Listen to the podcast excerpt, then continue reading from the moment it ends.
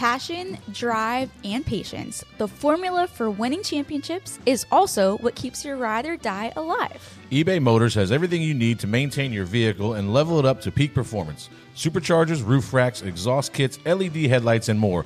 Whether you're into speed, power, or style, eBay Motors has you covered. With over 122 million parts for your number one ride or die, you'll always find exactly what you're looking for. And with eBay Guaranteed Fit, your part is guaranteed to fit your ride every time or your money back. Because with eBay Motors, you're burning rubber, not cash. With all the parts you need at the prices you want, it's easy to make your car the MVP and bring home huge wins. That's right. Keep your ride or die alive at ebaymotors.com. Eligible items only, exclusions apply.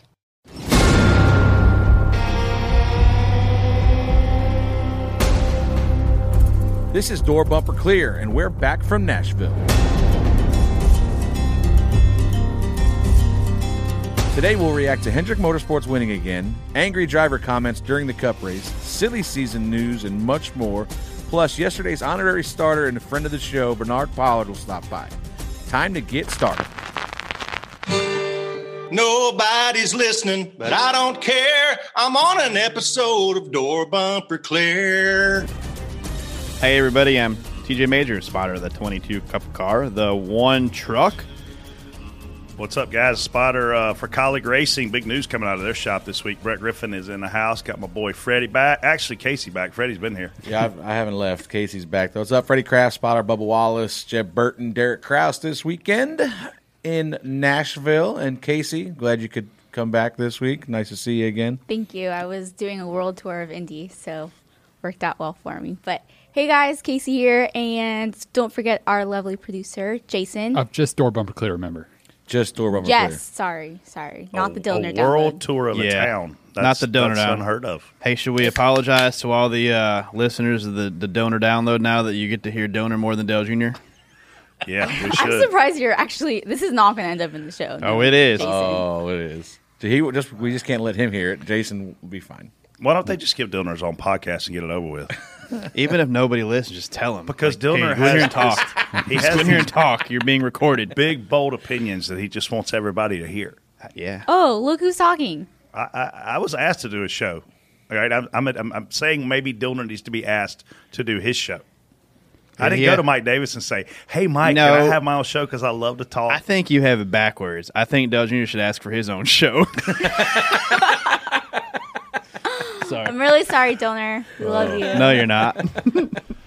That's funny. Oh, Nashville, probably Nashville, hands down, the best move NASCAR's made since they changed the dress code to the garage. yes. Remember when they For- made us all for wear the- pants? They made us all wear freaking shoes and For the long on sleeve track- shirts. For the on track portion of it, or for the All of it. Nashville portion of it? all of it, hands down, one hundred percent home run. Obviously, there were some there were some problems, but he- here's what happened. Right, so it's on the schedule, and everybody's like, "Hey, let's go to Nashville," and I'm like, "Man, I'm worried because the last time I was at this facility, it wasn't that great." And next thing you know, all these executives are like, "Hey, we want to go to Nashville." So you keep ramping up and having bigger and bigger events. And I think anytime that you've got people that excited to go somewhere, you're obviously in the right market. It's been a long time since I've seen that kind of uh, enthusiasm around where we're going. And then getting to the racetrack. Uh, what day did we go out there, Friday? Thursday. We went Wednesday. We well, we flew in Wednesday night. Wednesday night. Um, Thursday went to the racetrack. I was blown away by how much nicer it was than what I remembered, and they've spent a lot of money to upgrade a lot of things. And I thought the racing was good. I mean, you, I did not see the truck race. I was working an event that night. You guys were, but Saturday's race was great. Sunday's race was great. And overall, man, I mean, I got to give it a nine out of ten. Yeah, I mean, I don't know. You know, we talked about on here last week about and and our pessimism of it was the product we've seen on the track there before was not very good. It was a single lane racetrack. Everybody fought for the bottom, and whatever they did with this rosin, resin, whatever they want to call it, uh, that's what he kept calling it during the race yesterday. Who? Tim, The same guy. He kept saying, you know, run around the top of the And rosin. um, they were also calling it was William Bryan the whole the time. whole I heard the announcer was William Bry- mean- William Bryan. Yeah. William Bryan. I know. But you know, so this rosin, Resin. whatever the it was. I, I thought it was resin. I had resin in my notes, but they kept you calling say it rosin rosin. again. It was. I'm gonna hey, freak I'm out. just talking about what the guy that was running the show called it yesterday. Uh, so the How do, you, resin. how do you spell rosin? I've never heard that It's word. resin. Resin is all you know. Oh yeah, I know how to spell resin, but rosin would be, I guess, R O S I N, like rosin. Yeah. I- hey, listen, I'm calling it what they were calling Might it. as well just call it raisin. and Same reason a we day. call it PJ one is because that's what they call it. Uh, What's that but stand for? I don't know what the difference is between that resin and the PJ one, but it produced. It wasn't just okay. We're gonna run in, the, in out of the PJ one, and then we're all gonna run in the PJ one. It like produced two or three lanes of racing to where you can move around a little bit, and and obviously, we say this all the time on here. The temperature helps a lot. You know, it's hot, it's slick, it's you know you're sliding around, and when you're sliding around like that, and these guys are driving the race car, it becomes less about aerodynamics and more about the mechanical grip, the race car, the setup, and that's why I see, think you see some guys maybe running a little better than they have in weeks past or weeks you know previous weeks, or you know just guys that comers and goers and a little bit more racing, but you know great track, hot, slick. I'd like to say great market, but I don't want to go back anytime soon. I don't think. I'm gonna tell you what, hot and slick. It was slick as a baby's ass yesterday. yeah, Pretty slick. I loved it. It was fun to watch. I, I um The guys didn't look like they were just cruising around there wide open. It looked like a lot of brakes were being used. It looked like they were slowing down to make the corners. Oh, they were tons they of were brakes. sliding around. They were spinning out. When's the last time you've seen that many guys spin out on their own? when's the last time you see that many rotors laying on the track? I mean, I, I love it. We'll I, I think I think all that was awesome. you know, and and you talk about, and we obviously we beat this horse to death, but 750 engine package at they call it a short track. It's what 1.3 or something like that. Yeah. Uh, you know, so it races a little more like an intermediate than a short track, and this is the product you get. Uh, everybody's a, a great race. You know, sliding around. It's you know, it's it's a better race because of the engine package. So you know, it's just and and like talk about for a change, it's the test of equipment. How many guys did we see blow rotors apart yesterday? You know, it's you know, it's it's, it's I think the biggest takeaway here is that how many cars you, you didn't have the big aero wash behind cars as much because they're so slow in the middle of the corner. They're going, I mean, extremely slow. A lot of brake, a lot of slowing down. You had a little bit of, a tiny bit of tightness, but if you went into the corner behind somebody, you didn't just automatically miss the corner. I mean, there was a little bit of it, but the like when you go to like a Charlotte Texas, it's magnified way more. So it you could tell the guys that could get down there and turn better. Like like lap 15 of the race, I was like, okay, that 47. I told I told my crew chief, I'm like, the 47, 42 are pretty good. You could just see it. They could just turn. Um, 47 was extremely good. The 10 as well. He could get down there and just turn the bottom and hook, you know, get right on that bottom and stay there. So I like um, these guys were having to drive it, and I love when guys have to drive the cars. And I thought the truck race was really good. Um, the- there was a lot of side by lot, lot of like just big runs, big moves, things like that. And the Xfinity race was a lot of the same way. Obviously, I had a couple wrecks there. You know, it's a it's a it's a narrow track off of turn four, but What did you like better, racing at night or racing during the day when it was hot and slick?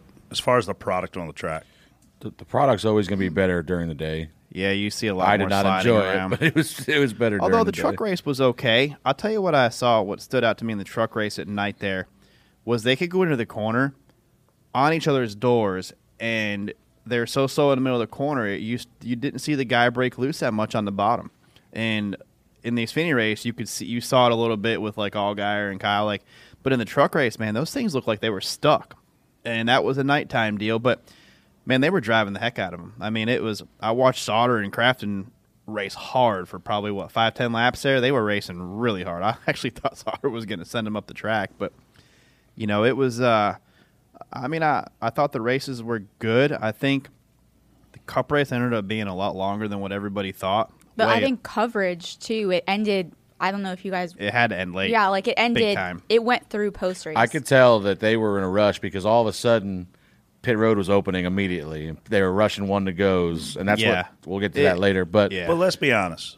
If you start ten minutes late, right. Which we shouldn't ta- you already realize you're ten minutes behind? We'll talk about that yeah, later. and but, but, and then like overall, it, the length of the race. You've got Gluck tweeting about the at the halfway point of our race. It's almost two hours. The entire F1 race took an hour and thirty minutes. The entire IndyCar race took an hour or two hours, just under two hours.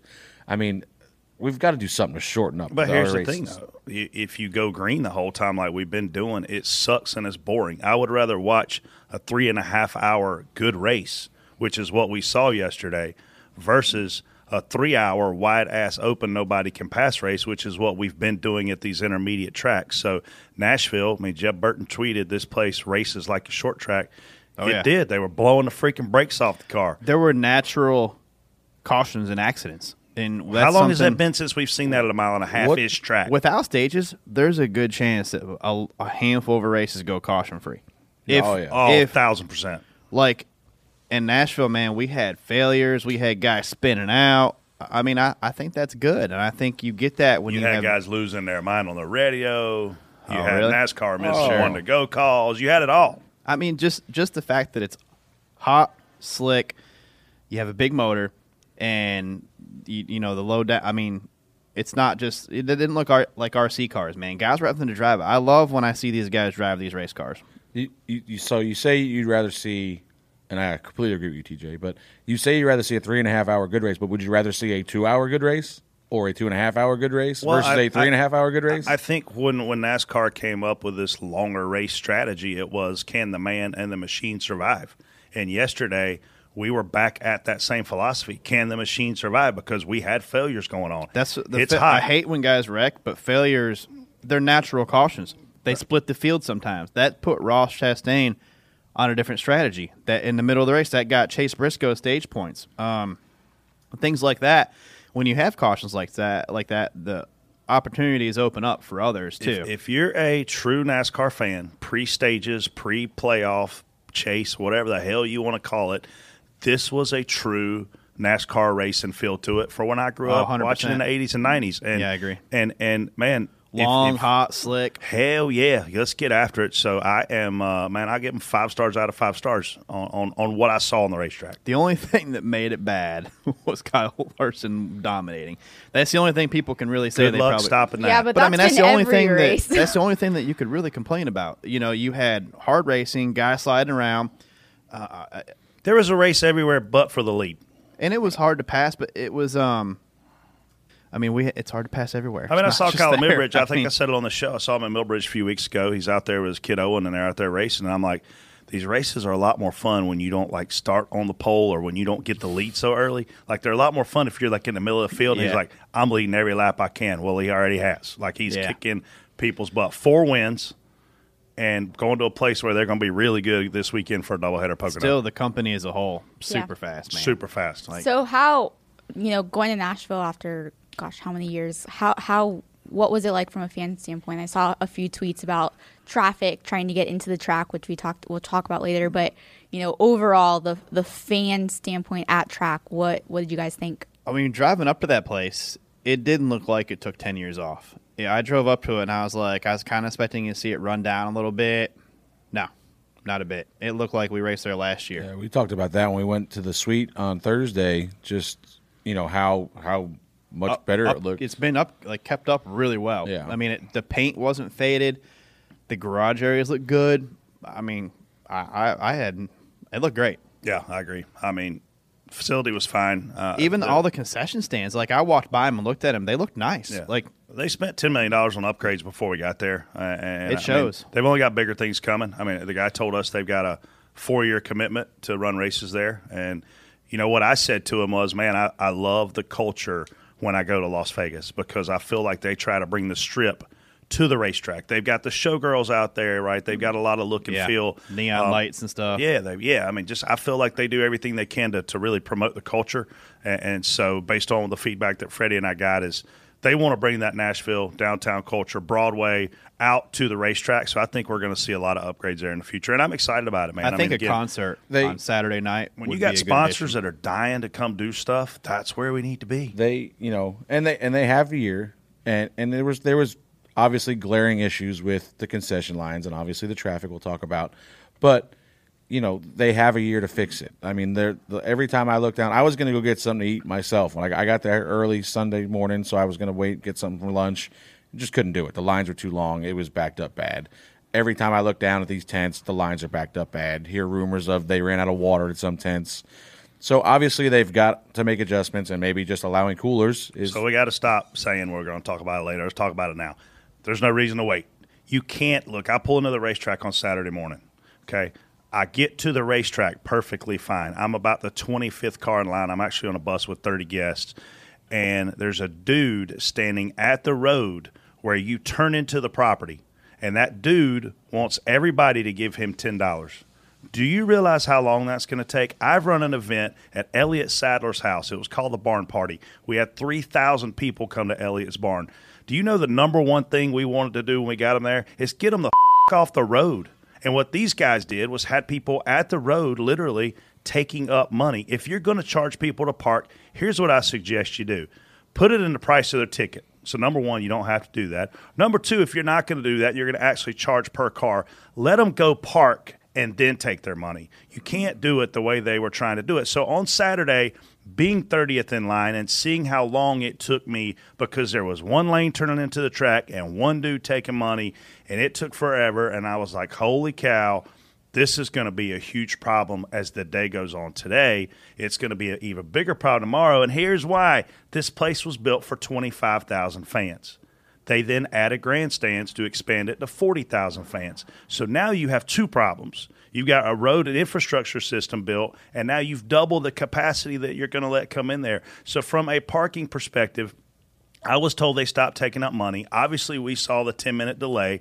That could have all been avoided with a little bit of planning and a little bit of common sense. And I don't even know that it was only the parking fees because I looked out the backstretch one time, which the way a lot of us went in, and there's a three lane, you call it three lane, a two lane with a turning lane in the center road, and they're using one lane of that road to come into the racetrack. So a five lane highway. Yeah, es- essentially, like because we see if you go to uh, Loudon's an example. That's what I was gonna say. They gotta figure out. They out. throw cones up everywhere, and you've got six lanes on a two lane road to work with. Loudon is by far there's one way in a lot, one way in and one way out. There's Yeah. one road that goes by that racetrack, and they open when it's time for the race. Before the morning, it's three lanes in, one lane out, and when it's time to leave, it's three lanes out, and you roll out of there. Like you don't.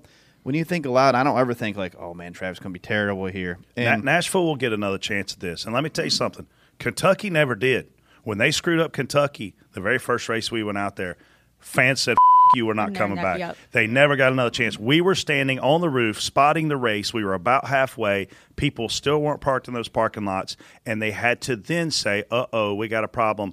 You can't come to the racetrack. You got to leave because we got to get an exit plan going for after the race. So people weren't allowed to come and park and watch the race. So fans said, screw you, we're done. Nashville will have a second chance. Nashville, however, doesn't need to stay quiet on this matter. Erik Moses and his team need to come out today or tomorrow and say, hey, guys, we hear you and we're going to fix these problems. You can't run out of water. All right, first of all, you said no coolers.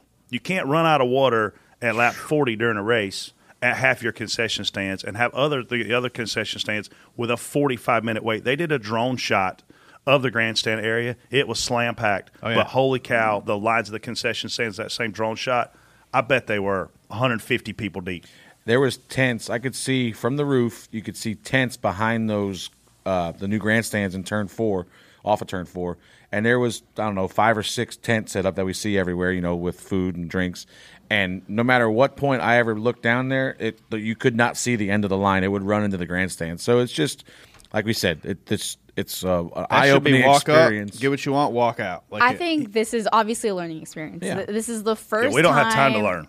Well, We, we talked about on this show, you better have a post COVID plan, right?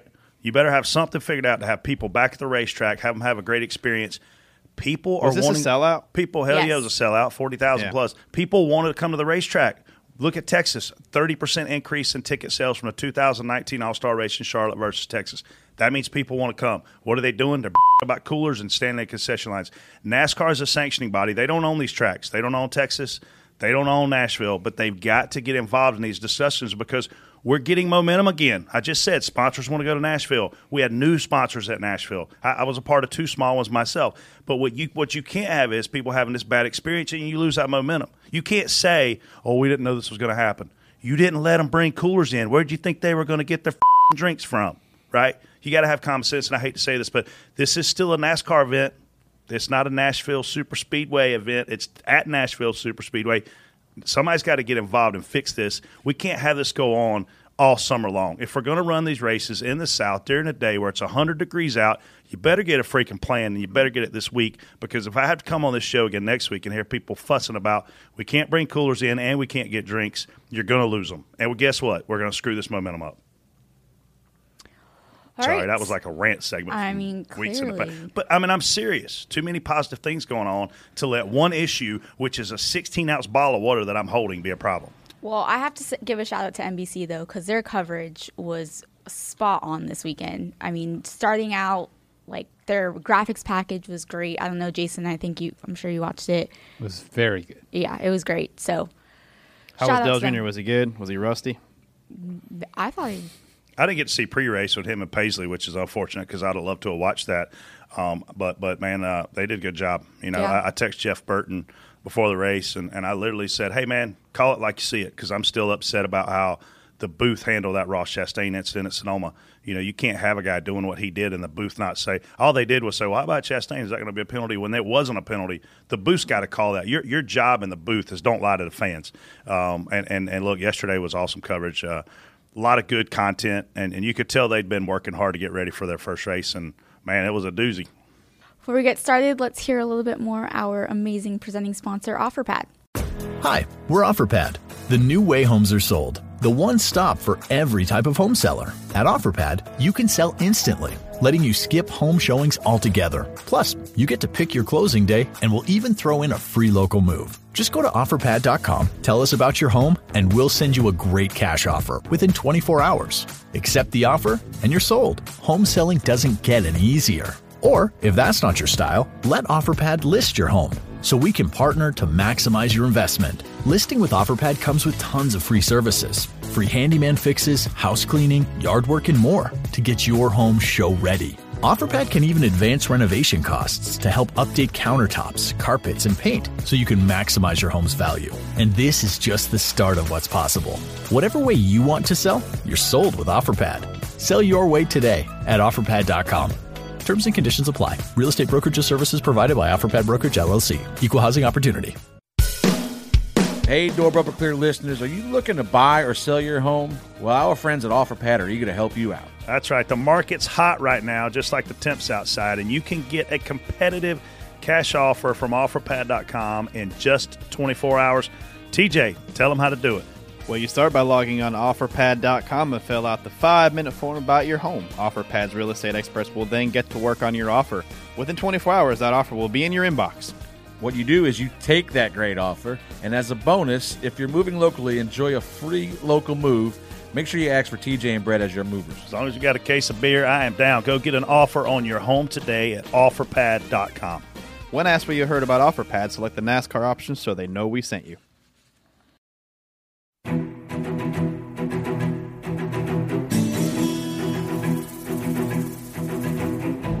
Shall we spot on, spot off? First topic is for Freddie.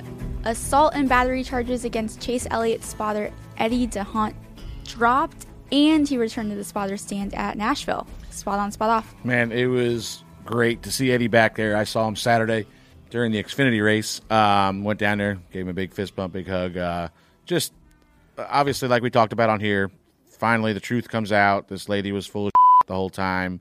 Uh, turns out she had multiple cases that were dropped also because of this, you know, this the the lack of evidence, and she just just not very good people. Um, but hopefully, you know, and and I hope in return, Eddie, she tried to take away Eddie's livelihood and put Eddie in a really bad spot. And you could tell just talking to Eddie, he's been through hell. He had for some the dark last- hours. He's been through hell for the last whatever it has been three four weeks. Uh, and and I hope there's some repercussions for them. I hope I hope some some damage comes to their livelihood. Uh, first of all, I'm happy for Eddie. You know, uh, uh, if there's a way to clear your name in today's world, and I don't know if there is a way, but I think he's certainly uh, proven that hey, they didn't. You know, this was this was BS charges. Um, as we suggested, you guys do go read the Yelp page of the company uh, where the accuser uh, worked or owned, and there was a lot of shady looking things that were uh, on that business profile.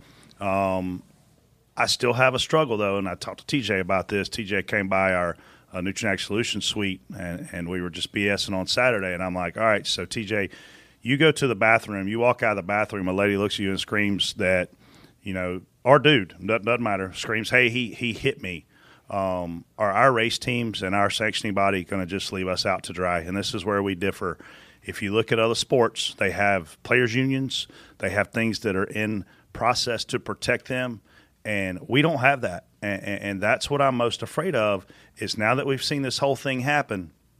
If you're a Joey Logano fan and you can't stand Bubba Wallace, do you look at Freddie and holler, "Oh my God, he hit me"? And Freddie gets suspended for three weeks, four weeks, five weeks while we figure out what happened and we realize there's no video evidence. It was a BS accusation. Um, I hope that that everybody learned from this. Uh, I, I, know Eddie. I mean, look, I, I text with him throughout the whole process. He and I have known each other a long time. He had a lot of dark days, a lot of dark nights and uh, this this weight on him and his family. I'm just glad he can put it behind him and move forward with it and, and try to clean up his reputation. And, and and look, I am the biggest anti touching a female you ever meet. I've never laid my hands on a female, and if I see it happening, I'm going to intervene on their behalf to help them. Uh, but we can't have literally false accusations take people down like this. Yeah, I'm uh, spot uh, spot on for that being over, and you know the truth coming out, and like you said, man, Eddie went through some some dark times there, and you know, really, uh, he you know he didn't do anything, you know, and he had to miss races, and it's not fun missing these races. I've missed a couple in the last 17 years. I've missed, you know, a few, but and it's not fun. You know, I was in the hospital, but it's still not fun missing them. So I'm spot on for it being over. Still, you know, he uh, he still um hopefully you know everyone that that just you know sent out them tweets mean stuff in the beginning can hopefully they send out nice ones after this they won't send out nice ones and that's where we're in a unique situation is we have so many companies and brands that touch these teams and and they get nervous um, and, I get that I, I respect yeah, that but sure. at the end of the day Eddie D'Hondt was able to tell his story privately to his friends to his family to his race team and to NASCAR as to what happened. And it's like they just ignored the whole thing and said, "Oh, she made this accusation. Boom, you're definitely suspended." And and that could have been life altering. I mean, it it was life altering, but it could have been Yeah. it could have offer, altered a lot more than just a month of his life. yeah and there's things people don't know that he was going through you know what i mean like that you know the general public's not going to know No. that that happened to him during this that that aren't fair that aren't right and you know i'm just glad it's in the past now it's great to see eddie back and you know, doing back at work and contending for wins on Saturday. Ran ran really good. Was fast again on Sunday. So glad to see him back, and hopefully we can put this behind us and move on. Spot on, spot off. Silly season is officially underway as Kaulig Racing announced it purchased two charters from Spire Motorsports to start a Cup program in 2022. Spot off for, on Brett for not telling us this last week. Yeah, seriously, Brett, what do you think? He didn't tell you guys. he had an opportunity. He's, oh, I think silly season's going to take off next week. Uh-huh. oh, really? Um, look at this from two angles, right? Uh, I mean, we're we're all uh, heavily entrenched into this sport. If if you're Spire Motorsports, this is a home run for you, right? So spot on for them on the business side. We talked about on this show last year. They own three charters and didn't even own any race cars, and, and so the business model which they pursued uh, obviously worked extremely well for them to be selling off two charters at one time and to be able still to retain one. And, and I see people saying, "Oh, this is great. They'll take this capital and and use it to fund their other team." No, that's not how that's going to happen. Um, Yeah. you, you use sponsorship to fund your team. You don't use your existing capital because that's how you go out of business. To, to all you people tweeting that, it's unfortunate you don't understand how So this works Dickerson bought an island. but I'm trying to help you. Um, but but spot on to, to aspire from the business side because obviously huge profit center for them the way they've done this. But look at the Kaulig racing side. Um, who wants charters right now? Talk about Dale Jr. Talk about Michael Jordan and Denny Hamlin. Talk about Pitbull and Trackhouse. There's all these talks of all these really high profile people. And this really wealthy guy named Matt Kaulig went out and secured not one, which we we thought we saw one coming, not one charter, but Two. two charters. Um, so I'm going to tell you, if you're Trackhouse, if you're Denny Hamlin, if you're anybody else that was actually trying to get this charter, and look, Trackhouse was leasing this charter this year. So Yeah. you would kind of think they had priority. Not not so fast, as Lee Corso says. Here comes Matt Colligan and Chris Rice in, and, and they go out and buy these two charters. And holy cow, talk about a way to come into the Cup Series. Now you've got to go out, solidify the sponsorship. You got one driver nailed down. Obviously, there's room for a second charter. People are saying AJ will drive the second charter part time. If we go back to qualifying and practice, they don't have to use AJ for that charter. AJ can make those races on his own accord. So I think a lot of different things, a lot of different doors can open. And from a spotter's perspective, before I pitch this to the other guys, this will change the spotting game too because Chris Rice was a former spotter. Chris Rice takes a lot of pride in hiring good spotters and having guys up there that he can trust, that he thinks can win. You're not going to see Justin Haley come in at Kaulig Racing with a spotter that's not cemented into the sport as a good guy. So I think I think it changes a lot of things. You uh, I'm not hinting that's Are you- going to be Brett Griffin. No, that's what I, was going to ask. I- that whole part time thing he mentioned. I'd love to stay on that if that's possible. So what you're also saying is Rick Ware is going to have a hell of an IndyCar team down the road. I mean, it could. I mean, obviously, you got to give it to these guys that got the charters, man, and and did this and played this game, man. That's a super smart move by them. Uh, you know, Spire, e- even Rick Ware, that's brilliant. Track I mean, I mean, not we, track. What's the double zero? we heard Starcom. Starcom. Yeah. I mean, we've heard that they have been throwing around numbers in the eight figure range for their charter, and that Hang on a is minute. that's that's ten million. TJ. We've heard they and- turned it down. yeah. Jeez, oh, man. So, uh, you know, and yeah, no kidding. Daytona 500 winner. I mean, just why not? I mean, just keep. you talk about anybody like you talk about just the ripple effects here. Like I had talked to you about, you know, Trackhouse is leasing a charter this year. There's been rumors that they're going to have a second team next year, and I said, well, that makes sense because then they can continue to lease a charter, maybe move it over to whatever their second car is going to be, and then buy a charter for the 99 because you can't. I'm I'm pretty sure you cannot lease a charter, same charter the same charter twice. So yeah, we're like, oh, you can do a little shell game there and move it around. Well, guess what? Now you can't do that now because that charter's gone. So maybe that you know that might affect their plans for the second team. But just like you said, you know, and one of the guys I think was a genius yesterday was B.J. McLeod because he comes out and he says, "I'm not selling my charter." So you know what that did? That means you better not lowball me because you're not getting it already. Whether or not he does or does not want to sell it, he's he's putting his foot in the ground that I'm, I'm not giving this thing away for sure. So, um, you know, it's just a lot of you know, silly season's kind of ramping up. We we've heard some rumors through the through the grapevine of some guys going some places. GMS pops out of nowhere. I didn't see that coming. Where they're going to go cup like racing. what? What are you hearing? Yeah, yeah. I, I need to know more about the silly season Yeah. stuff. What rumors are you hearing? Yeah, what are you hearing? I don't know. There's, you never know. There's some stuff going on. Uh, I mean, who, I mean, obviously you hear the same stuff all over the place. Kurt Busch is probably the most sought after free agent, quote unquote. Um, so, if he Tyler's leaves, going to be your teammate. maybe it's possible he might come to the 23. He maybe uh, that's a guy I'm sure Trackhouse would love to get over there. Um, you know, so then that opens up the one ride. Who goes in the one ride? Maybe you're looking at a guy like Zane Smith. Um, you know, maybe one of these young guys got money. Somebody's got to go over there. Somebody's got to bring money to Ganassi because I feel like they're they were they had a ton of speed yesterday, but they they need an influx of sponsorship. Um, so you, you see a lot of a lot of dominoes going to start falling in line here. Obviously, get through the get through the summer, but it's uh, it's starting to ramp up here a little bit for sure.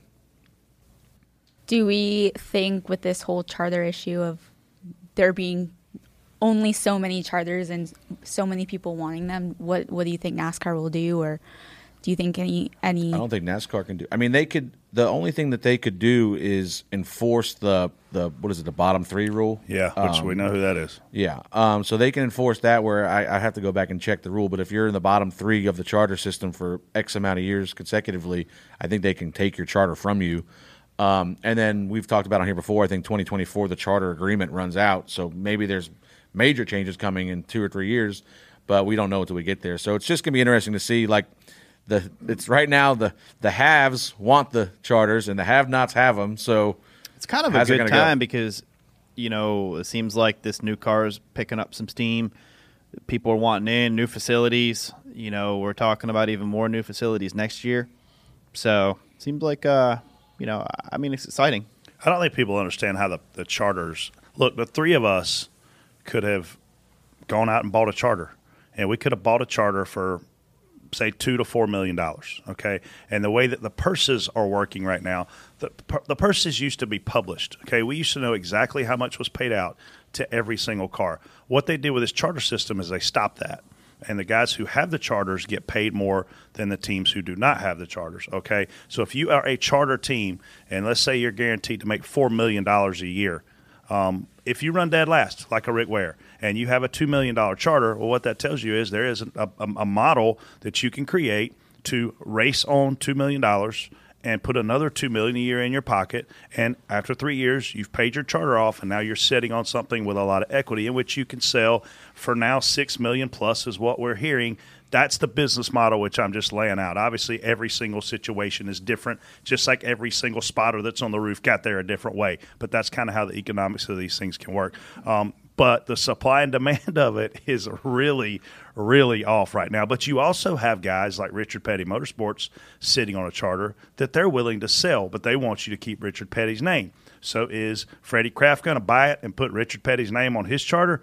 Well, not if he's got a big ego and he's wealthy. If you're Dale Jr. and want to build your brand, you don't want to call it Richard Petty Motorsports, right? So there's a lot of things going on out there um, on the business side that are intriguing and, and interesting and at the end of the day, no matter what you think, one organization landing two of these in today's climate is huge on the business side of the sport. Freddie, this one's for you. Spot on, spot off. After his first spin, Bubba Wallace. First spin. First one. first We had a hell of a day yesterday. Bubba Wallace says they didn't clean up the effing rotor parts Bing. on the front stretch. Bing, effing Casey. pathetic. No, effing. He said it right this time. We have effing races because they didn't do their job. I think he was mad. I, I can't tell.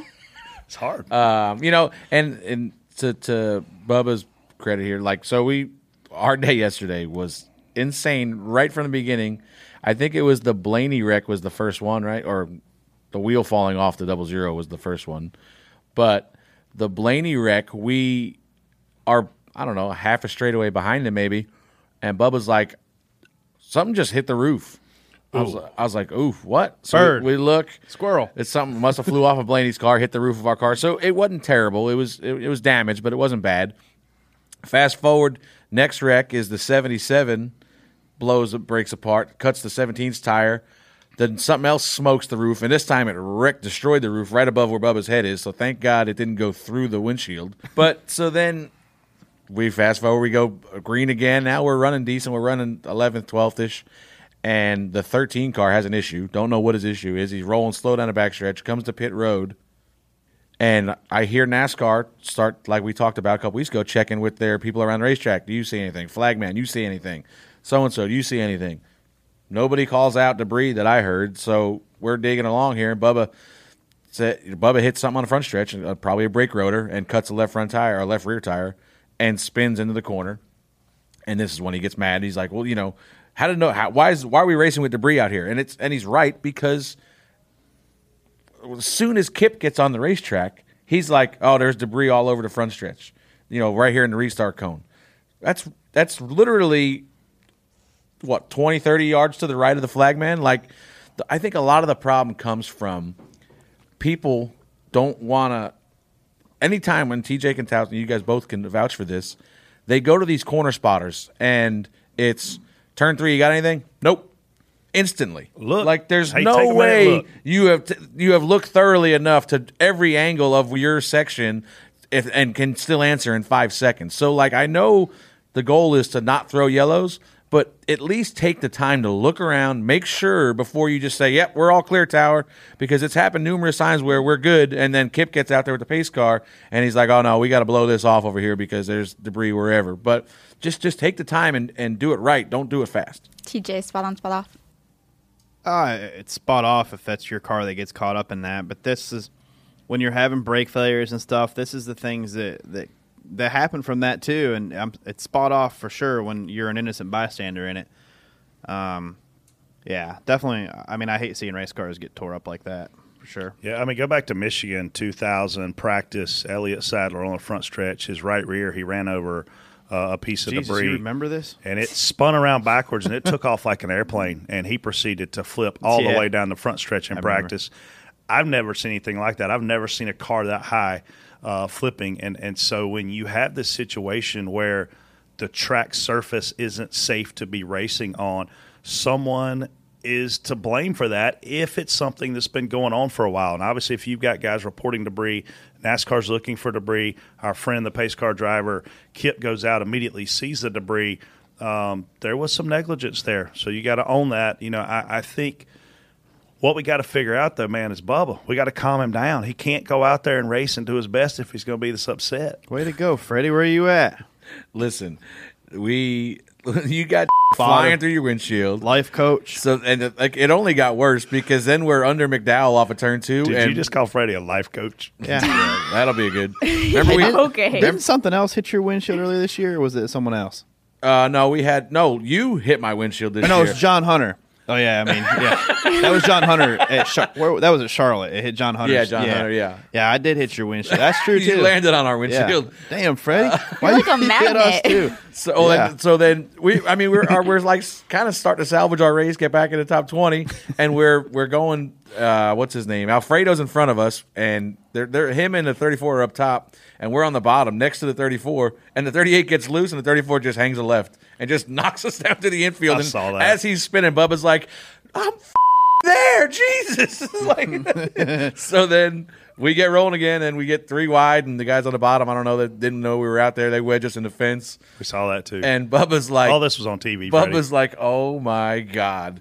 He's like, how's the dog look? At least the dog okay? I'm like, yeah, but we're never putting him on there again because everybody wants to hit him. We're gonna have to pipe some country music into your radio to just keep everybody No, calm. he or needs- like Zen, He like needs yoga. Mariah Carey. That's what we have Mariah Carey's Mariah picture of in Carey. there all the oh, yeah. time. Oh, I've seen that picture. But yesterday Who was hasn't? just. Yeah. Yesterday so after was Talladega, just- did we change that that saying? Uh, Sometimes you're the bug, sometimes you're the wind, sometimes you're the Sometimes sometimes, you're the- the car, sometimes you're the windshield. Yeah. I mean, it was just yesterday was just one of those days where nothing was going Yeah. right. I thought there was, de- I mean, a lot of guys had debris. Larson, I feel like he had the whole concession stand on his grill. and the pro- like and you talk He about the debris and not and and we talk about like when NASCAR calls to these people, but it's also your job like be doing your job before they come to you. Like how do you not you there if there's all over the front straightaway, how are you not getting called in? How's it not getting called in or like just be scanning at all times. Don't wait for the tower to go, "Hey, turn 3, you got anything?" Like it's just it's unfortunate, and and you, like you said, there's multiple guys. The 17 got his day ruined by flying rotor debris. We we we were behind three or four guys that had rotors come apart. So it's just it's a heck of a day.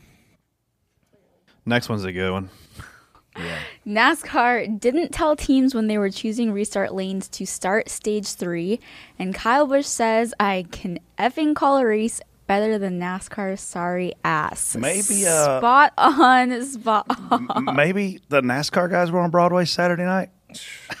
I mean, it's very possible. I, I mean, I don't care what Kyle says. I'm spot off for this because there was clearly a miscommunication. None of us, and when I say none of us, the entire roof, drivers, everything, did not know. I think they closed pit road, and that was all that was said, from what I remember. And the flagman, the flagman, when we were under it, the flag was out, like not wanting to go, not doing. The pace car lights were still on. At that point, you like this is like stage changing decisions we're making here with choosing lanes. And by the time So- we so got did- to it, did- I was telling Chase Joey they're not picking. Did Chase Elliott drive from ninth to the front row? Because that's the text I got from another spotter. I Is that saw- when they said coming to the green, that Chase Elliott left like So- P9 and just drove I to the didn't- front? I saw. Here's what. happened. Here's I, was, so frustrated. I didn't see who went up there because by, we got to the line. I'm like, we're not choosing because they had our, the yellow flag was out. Right. The flagman's not going one, One to to go. go. Like I look at the flagman, the flag's out, and the pace car lights are on, and he's well past the cone. So I'm like, we're not going. Sorry, you know. Otherwise, I was going to go to the outside and do what Chase did. Right. But I'm like, no, we're not choosing. So we just stayed in line, rolling around there like normal. No, then we're we weren't even doubled up. Like people started moving around the outside in the middle of one and two. Like, wait a minute, we're going green. What are we doing here? They're just driving around the outside. You have got to stop that at that point. Get them single file again and say and do it like we got like you can't do that. We so I was. This is after something flew into my car, probably. So we're towards the back. I So blame you. We start. they're starting to choose, and I I don't know if I heard one to go. We have one issue here, and it's and it's one. I don't want to keep picking on this guy, but there's one flagman for some reason right now that for a hundred years the flag, the yellow flag's either been waved or been hold out the entire caution, and then when the tower usually down the back straightaway says one to go. The flagger rolls the flag up and he either holds it up or holds it in his hand rolled up. So you Know it's if- one to go. You know it's one to go, and if you if you maybe didn't hear it, you know you guys are talking sometimes, so you don't hear everything I don't think he knew. if you but right here, but, though. Yeah, I but know there's still saying. a problem because if you this so there's one particular flag We look at him. We for look some at him. reason if you because you that, like that's your reassurance that we're on one to go there's one guy that rolls the flag up every lap for whatever reason he roll around the racetrack and then when you get to the line if they don't call one to go he starts waving it or starts holding it out again and it throws everything off Well, that's stupid. so it's real dumb. And I've said something to uh, our buddy Keeter, who's up there sometime. I'm like, you got to tell that guy to stop doing that because that throws me off. I look down there, I see that thing rolled up, and I'm going to you or TJ or who's ever standing next to me. Hey, are we? Is this one to go? And they're like, well, no, I don't think so. I'm like, well, the flag's rolled up.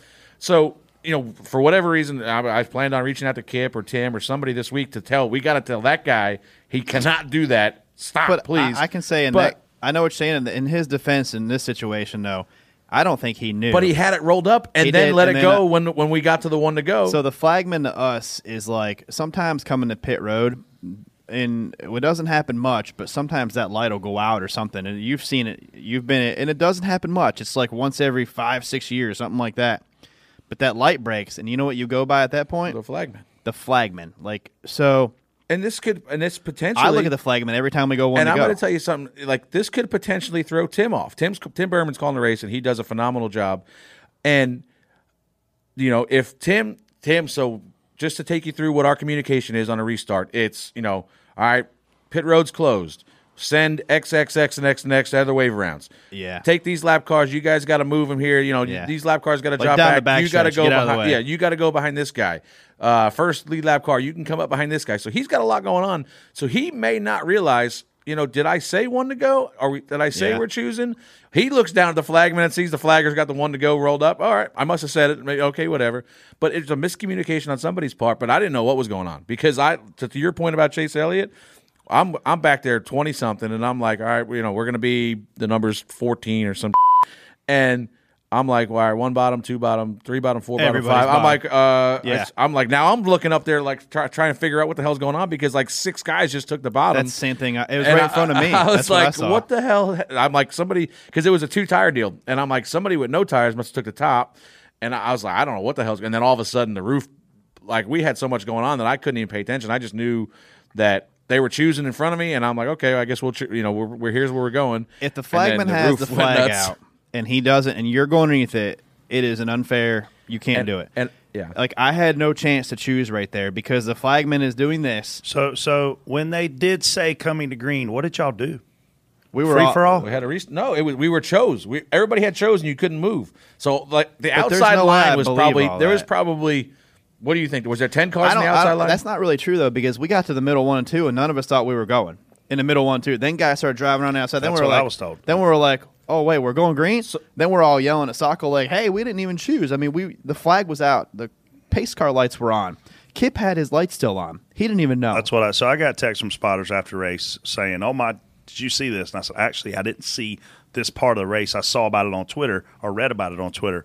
Um, and and the first thing that one of the guys said to me was, "Chase Elliott drove from ninth in line to the front row when they said coming to the green." None of us would have given up the front row, by the way. So I mean, you never see never. It's almost never going to happen where you see three guys in a row pick the same lane. No. almost never. No. And this was like six guys. Not even at Yeah. Bristol. And I was I'm in that- like, I mean- I'm like, what's going on up there? It aggravates me because my I look at the flag and the guy had it out, and that if the guy has the yellow flag waving, I am not choosing because we are not getting one to go. So for whatever reason, and I, I still I have to go back and listen to their. I knew we were choosing. I don't know why I knew we were choosing. well, they closed pit road. He did close pit road. but I was counting cars, so I knew we were choosing because I was thrown off by how many went to the bottom.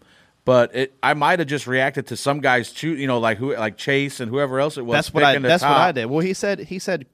What I remember hearing is pit road's closed, and then we got over there, and the flagman was like rolling it up, putting it out. Roll, he didn't know, and uh, my, the and Kip's pretty good, man. Kip's uh, like them lights on the pace car go off when he hits that line. We're going green. They were still on ten car lengths past the choose cone. So I saw guys like starting to choose, and I'm like, "Oh, we're choosing you. Take the, you know." I, then I'm like, "Oh, never mind. We're not choosing. We're not choosing. Don't worry about it." And we weren't to the line. I yet. think I think it was probably if I had to give the benefit of the doubt, it's Tim just assumed that he said it because he went through the rattle off of all the waves. But and, when you and got that everything many else. people up there, that, that has Oh, to no. raise some sort of red flag. so let me ask y'all this: Everybody was how over many there. of how many of y'all screamed at the officials? I didn't scream. I'm just like Soccer. We didn't choose. I didn't want like the yellow flag was out. A lot. and what what were the officials doing? Just staring at y'all. He was acting like he's talking to the tower. but- Acting or talking? Well, I don't know if he. I'm sure he was saying something, but like I don't know what he was you saying. You couldn't hear him say nothing. Yeah, I don't. I can't hear that channel. Well, they, yeah, they had that private channel. That's not fair. we don't have private channels. But I mean, it, Thanks like, to you. I wish they, I wish they could have seen the confusion up there because it's not just and it- one at person. that point, it should have been waved off, and it should have been just line back up and choose again. We could about this all day, Casey. Keep us keep us on pace here. This is a big problem. We, we can't Yeah, do this. that's again. race changing for some cars. Oh, absolutely. Like, Every car, really, except the leader. yeah. and Chase. Hey, what's up, DBC fans? If you haven't heard about Anchor, it's the easiest way to make a podcast. Let us explain. Well, first of all, Freddie, the best part is it's free. There's nothing better than using a free, awesome service. To make the process simple and easy, there's creation tools that allow you to record and edit your podcast right from your phone or computer. Anchor helps people find your show by distributing the podcast for you so it can be heard on Spotify, Apple Podcasts, and many more platforms. Also, you can make money from your podcast with no minimum listenership. I like, I like money. It's everything you need to make a podcast in one place. We love using Anchor. It's a great platform that lets us hear from the fans in Reaction Theater with Anchor's Leave a Message feature. So when you create your account with Anchor, you can also utilize their feature and make your own podcast. TJ will uh, be your first guest. So download the free Anchor app or go to anchor.fm to get started. That's A N C H O R dot FM to get started. Spot on, spot off. Hendrick Motorsports hasn't lost a cup race in 41 days. TJ. Hey, I mean, I, I, I I'm spot off because I want to win, but man, this is the way it goes. Guys put the work in, they figure something out, and they're these are the benefits of it. Man, you're fast, you win races. So, racing's a circle. You know, I was it's a big circle. It'll go around, and you know, hopefully we're next on the go back to the top. But I, I've been in the shop. I know how much work goes into it, and everybody's trying. They've done the work. They found a little something. Spot on for them guys, but spot spot off for the rest of us. That's exactly what I had. Spot on for them, spot off for us. Uh, you know, and you look at listen. uh, The I think one of the big advantages, and I don't think a lot of people realize, is Chevy was the last one to get a major body modification, and they were the only one I think to get one during this era of this 550, 750 package. And then there was a parts freeze and a, and a and a innovation freeze on everybody else for thinking we're going to the next gen car. So now they're just reaping the benefits. Not you know we've also heard you know they're up ten horsepower on everybody now maybe. Um, so Last week it was like 15. You well they changing that? gained fifteen. There was Twitter says 16 because Freddie said 16. So it and I'm like, you they- people didn't understand what he the meant. gain that we they gained 16 they were down about four maybe five so they're probably up 10 on everybody now if you do the math but you know they they're just hitting on everything that, and it doesn't hurt you have the best race car driver in probably the world out there driving him uh, but they're all fast you know and it's and we even seen yesterday the 42 let me tell that 42 could fat, haul ass down the straightaways it was handling on the straightaways He's also rolling the high side, so he was going twice as fast. Uh, yeah, he that's one thing I like about this package. When you can run the top and you can get a run off of it, like they fly this, down the straightaway. Oh. This man. 750 package back at a at a pseudo intermediate track was just Give me 900, Yeah. man. I want give me more. Yeah. Like Six straight races, Kyle Larson has finished first or second. In addition Well, to that, you had a sprint he also won. He also won an All Star race, And- so and a his seven seven Cup races in a row, the guy has not finished worse than second. He's sitting on right now thirty two playoff points, and I don't hear a lot of people talking about this. He's sitting him. on thirty two playoff points. All right, he's going to get points for where he's at in the standing. It's either going to be first or second, the way it looks. This guy's going to have 50 plus points going into the playoff. And if he keeps winning and keeps guys like Martin Truex from not winning, then there's going to be nobody close to him in the points. He has made up. I was talking with Lambert about this. Is he lead him yet? Leaving Talladega, he was down 153 points to Denny Hamlin.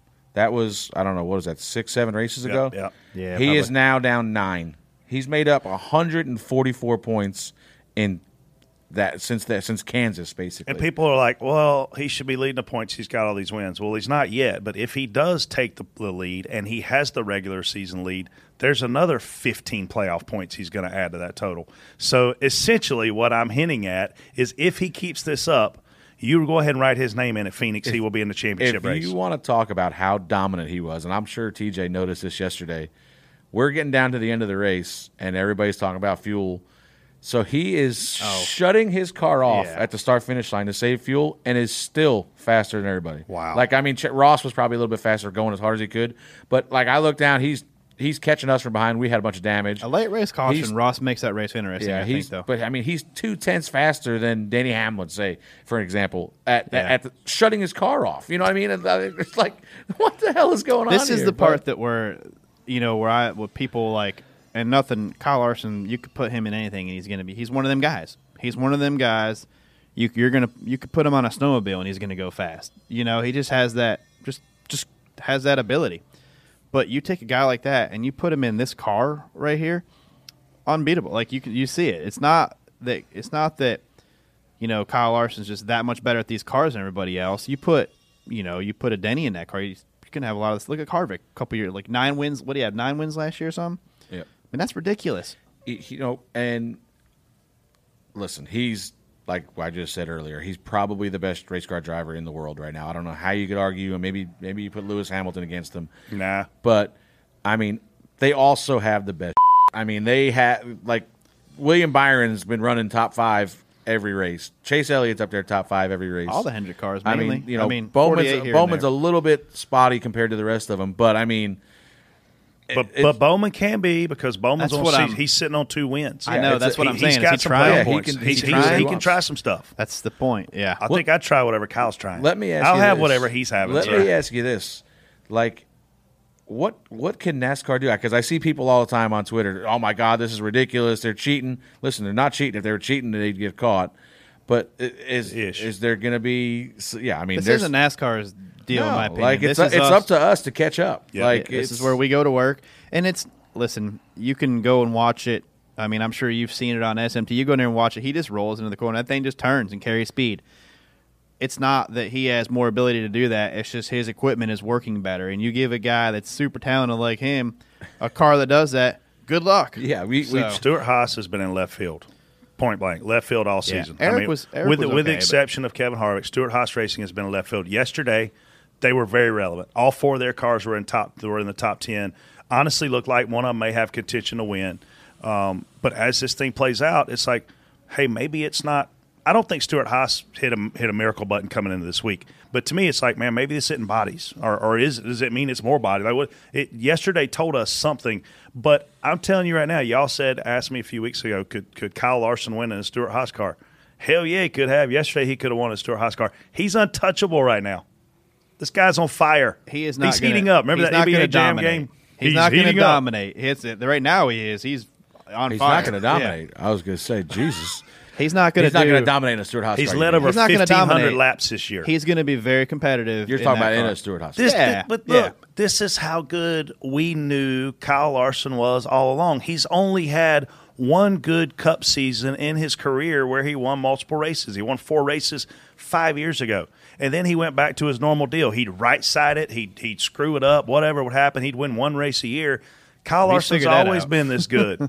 And guess what? He's going to be here for another 10, 12 years, and he's going to probably stay mad the whole time. So good luck. I'll I think you- we need a uh, ga- drinking game that's you take a shot every time you say Kyle Larson on the show. I, No drink up because Kyle Larson. I think, I think that you know, and I listen. We've given him enough crap about it on here, but TJ might have been right. I think it took Larson about a month to figure this package out because now he lost a couple races back then. Now where he's just going to he win was them all. going to win the Yeah. second race of the year till he crapped the bed I will. that one. I will road course. say- that don't count. Oh no, he was actually he was going to win that one. But uh like this is just you know, I personally didn't see these these this car being this strong. I knew they were going to be competitive, but you didn't see any of them guys do this last year. Hey, and, and So- credit to Cliff Daniels. Yeah, no, this that's guy- their- I mean, yeah. another guy that's just Kyle might right. He he might take Cliff Daniels right to the Hall of Fame here. I mean, they keep this mm-hmm. pace up. Yeah, he's this is Well, he- Freddie and I ate dinner at the same place that Kyle Larson did on on Saturday night. I didn't must not eat the same. We must not have had the same did not dish. get the same stuff.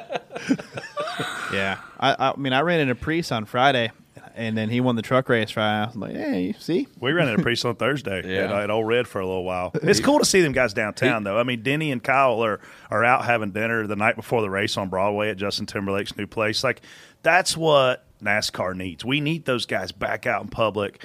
Man, it was awesome. Great, I- great I'm- weekend. I do think there's an opportunity, like just kind of off topic here, to do more things. You know, as it gets safer for the drivers to be more involved with. You know, like I don't, I don't mean I know it's. I miss autograph session things How- like that. Like how have a, have have drivers been doing more appearances? I hear a few. it's still really, really, really being super cautious, you know, and, and for obvious reasons, the liability part of it. Um, the sponsors, Casey, as you know, they don't want to have an event and have a driver come and actually get COVID from their event, right? So, so COVID is still a thing. Um, you know, a lot of drivers are vaccinated, but a lot aren't. You know, um, so it's it's a fickle ground. If a guy goes out on his own personal time and gets it, it's like, oh well, he shouldn't have done that. But if you get it on your company time, Right. man, that's a tough deal. So Jeb was able. Jeb's been vaccinated. Uh, publicly said so on his Twitter when he did. He came up to the suite for the first time since the pandemic started, um, and and did a quick Q and A. We did not do pictures with everybody. We did not do autographs. It literally was came in, gave him his space, did a Q and A, sent him out of there. So, but yeah, I mean, it's just going to keep getting better. If you get to, if you want to wonder what COVID's like, go to Nashville, Tennessee. It is a sea of people. Insane. Spot on, spot off. Chase Elliott was disqualified from his 13th place finish because of five loose lug nuts. He then tweeted, "If it had come off and we crash, would we then get to keep our stage points?" Honest question.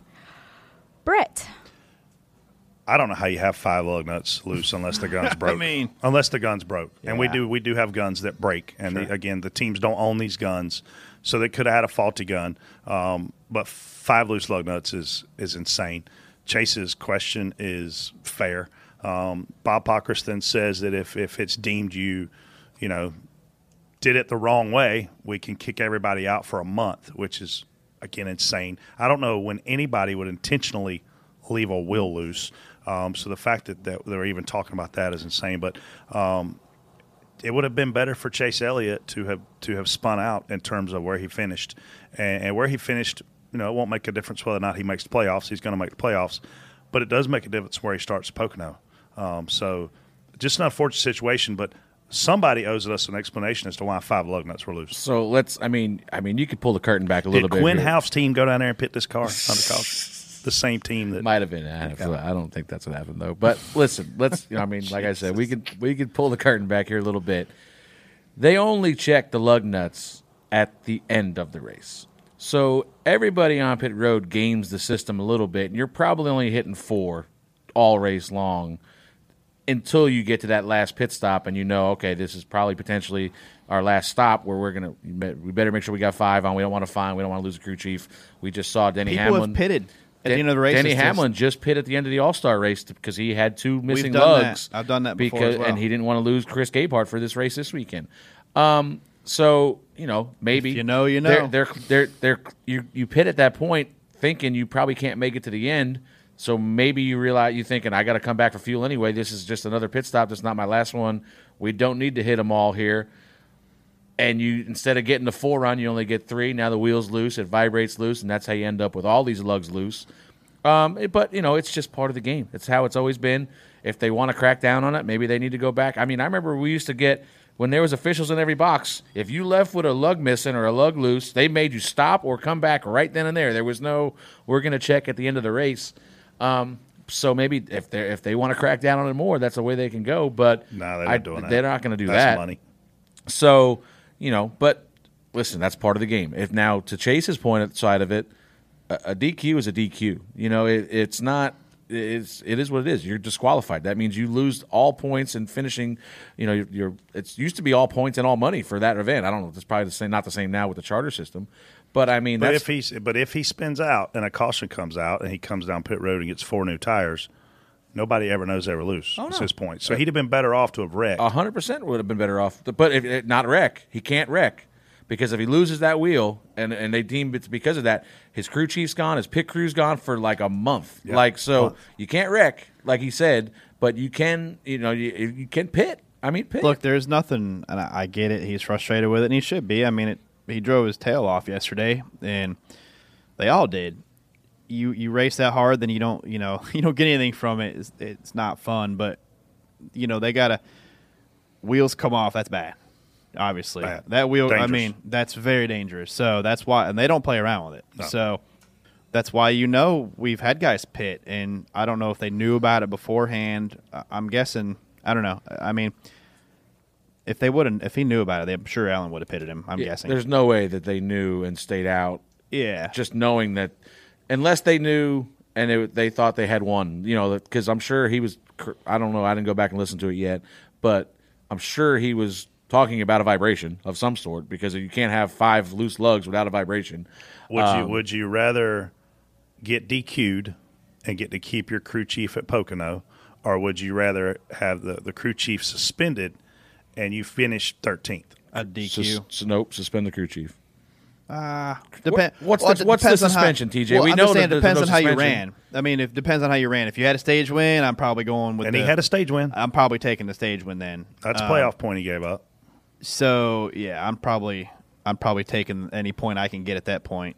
You know, you got So, to. so when he's screaming loose wheel, and he was screaming it, well, they should have pitted him. I would. Yeah, I mean that's the best call They they, you, they they screwed up.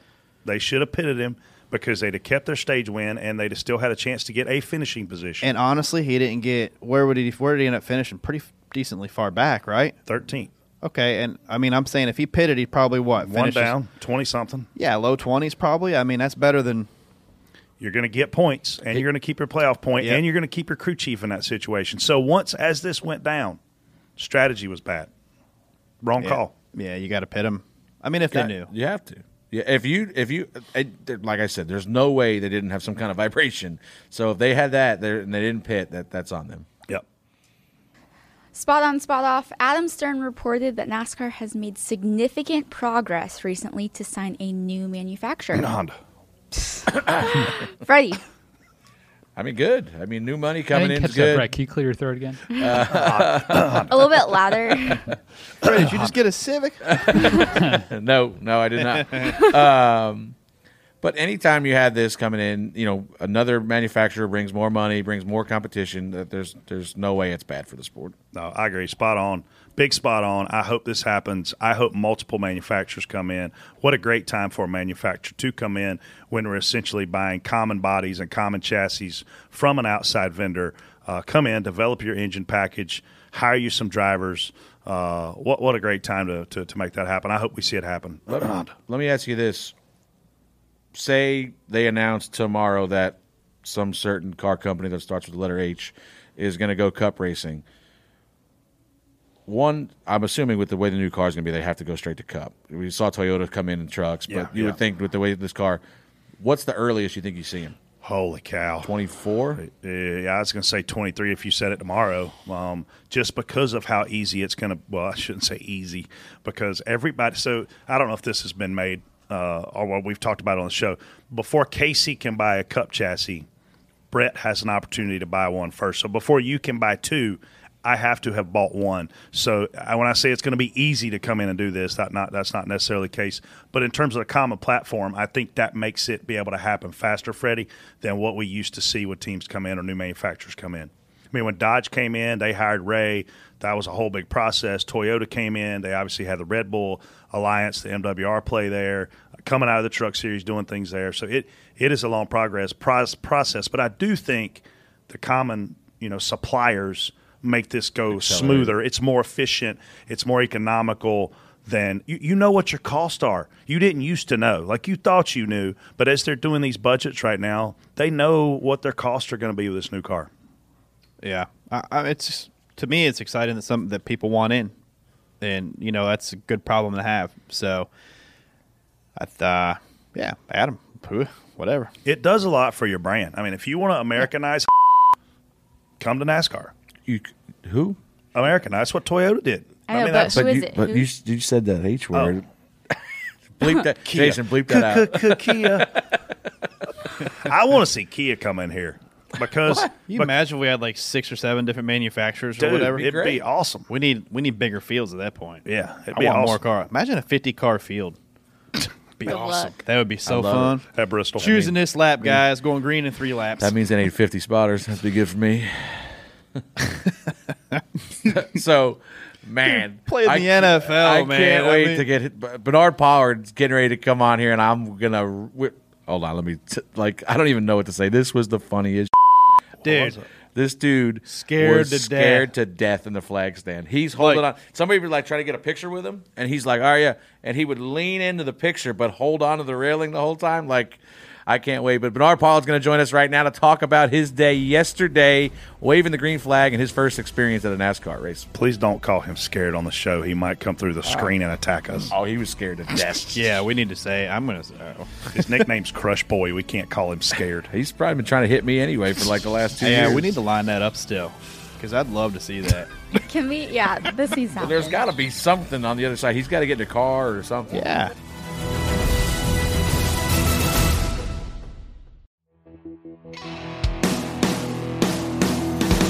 This Door Bumper Clear podcast is brought to you by our friends at RacingUSA.com, America's online headquarters for NASCAR merchandise more than 20 years. As Google's top rated source for NASCAR merchandise, RacingUSA.com has a wide assortment of driver diecast hats, apparel, helmets, and novelties for the sport's most popular drivers. For example, Brett, RacingUSA.com currently has more than 500 different collectible diecast cars available for 39 different drivers, including this weekend's Nashville winner, Kyle Larson's race winning diecast. RacingUSA.com is truly unique. They automatically discount items in your cart so you get the best price. They offer free upgrades to expedited shipping. They guarantee the lowest pre order prices. They ship all in stock orders the next business day. And as an added bonus, you can enter to win this month's $200 gift card. So, whenever you want something new to show your support for your favorite driver, shop RacingUSA.com, America's online headquarters for NASCAR merchandise for more than 20 years.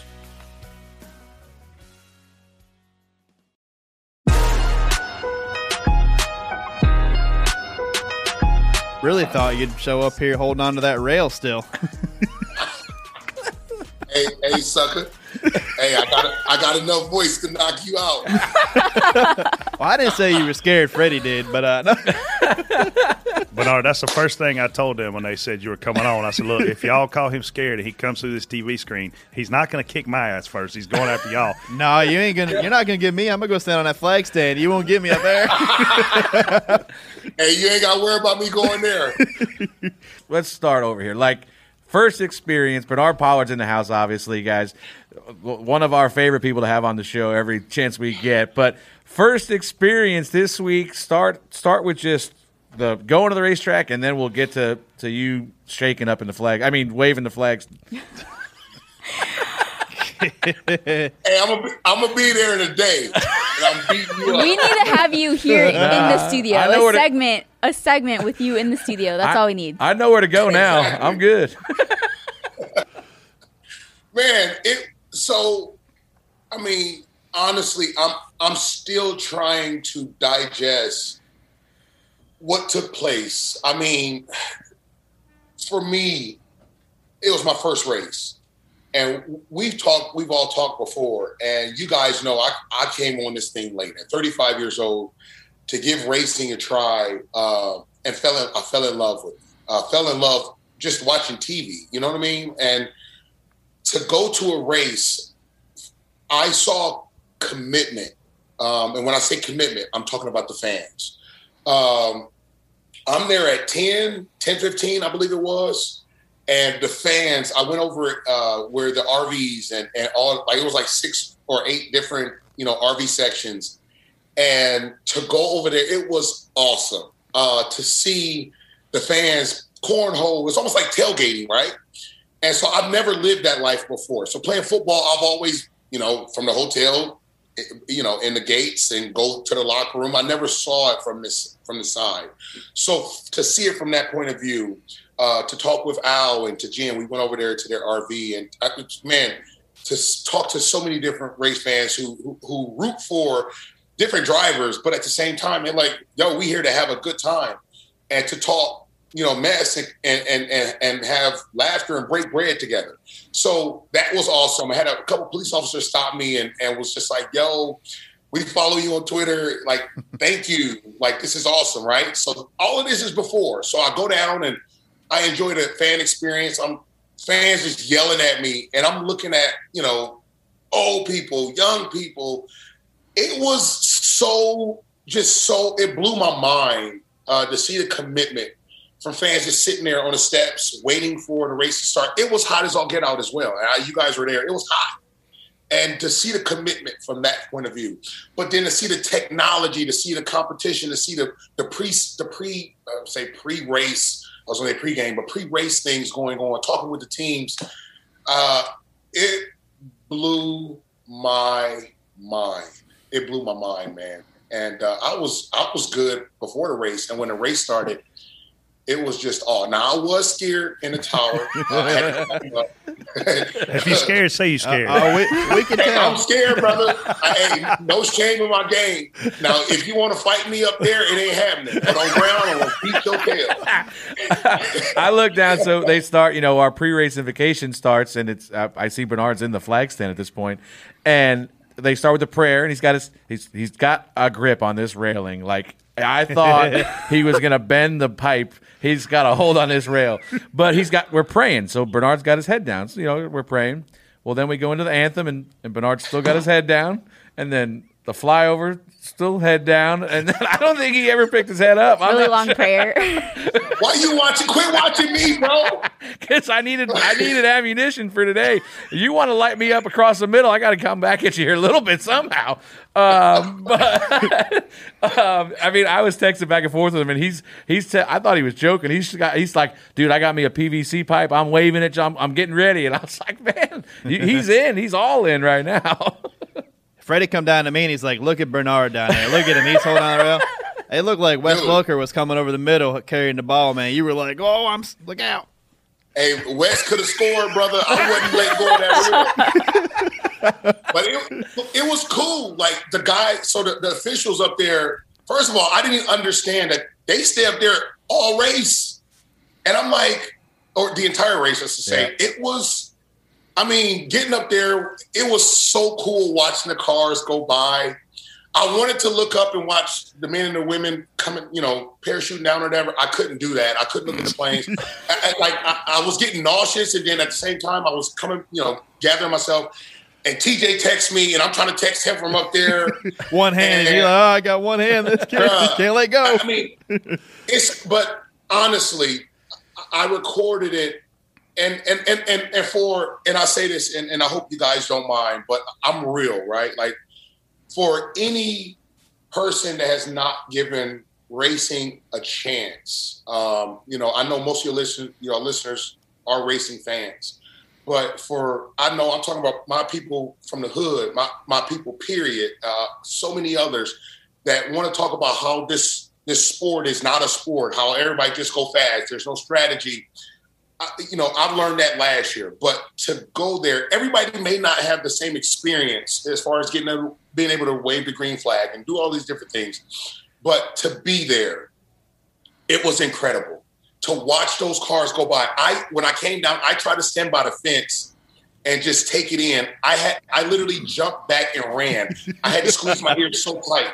It was so loud, Oh yeah. but it was so incredible. The fans, man, I'm taking pictures with. I mean, the fans high fiving.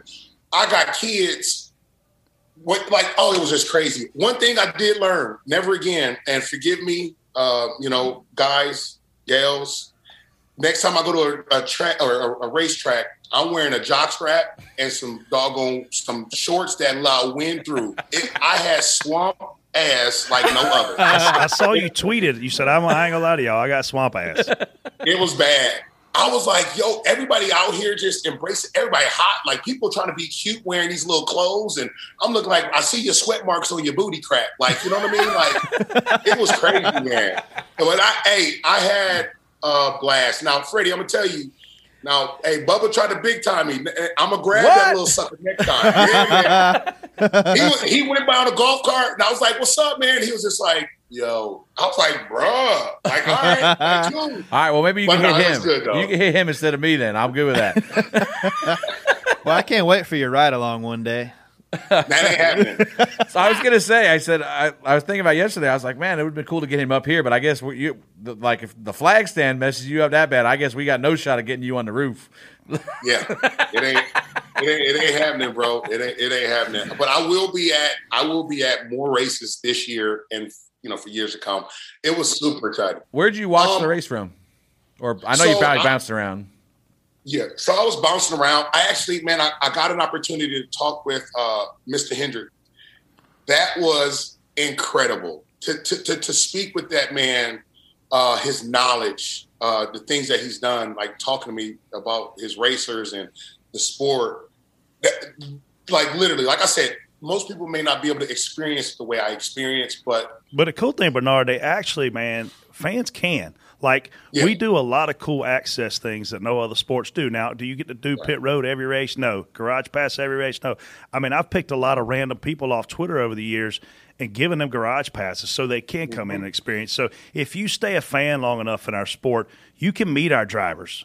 You know, and you can meet them at autograph sessions, and there's just so many ways to experience it. When you go to Las Vegas, um, you can you can buy a ticket that literally is right above the garages, so you see everything going on in the garages. It's like we're zoo animals that weekend, man. They're looking through the windows at us and waving at us like it's the coolest thing ever. So so like you got obviously a little bit more behind the scenes um, in terms of waving the flag, uh, but man, it's not uncommon for fans to get that kind of kind of cool access. I got to ask you this though: you did all them cool things. What's the one thing that surprised you the most? Um, the technology behind uh, the technology behind it, and I, I would say, be like for me, like I, I, I, the teams were telling me how the guys can take a lap, and then once they take that lap, they can come back and do a, like a simulation, they can see what's happening um, before they take another lap or whatever to test the cars out and everything else. To look out for.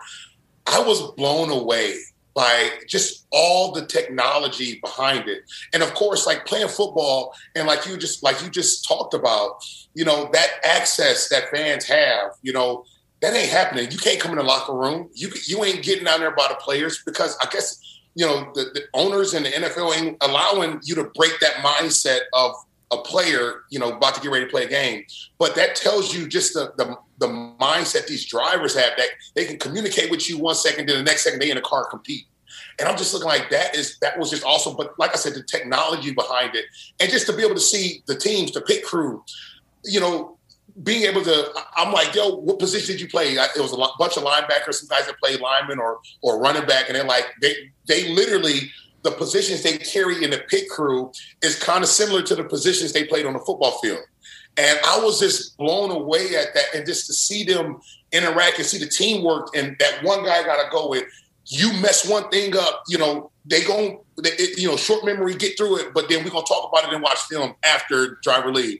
I was like, yo, like this is mind blown, man. It was crazy. I've seen your relationship grow with Ally, and I, big hats off to those guys for for bringing you on as what I would consider to be somewhat of an ambassador spokesperson. What, what's that relationship like? What are the objectives? What are you trying to do for them and with them as it pertains to your social media and, and those types of things?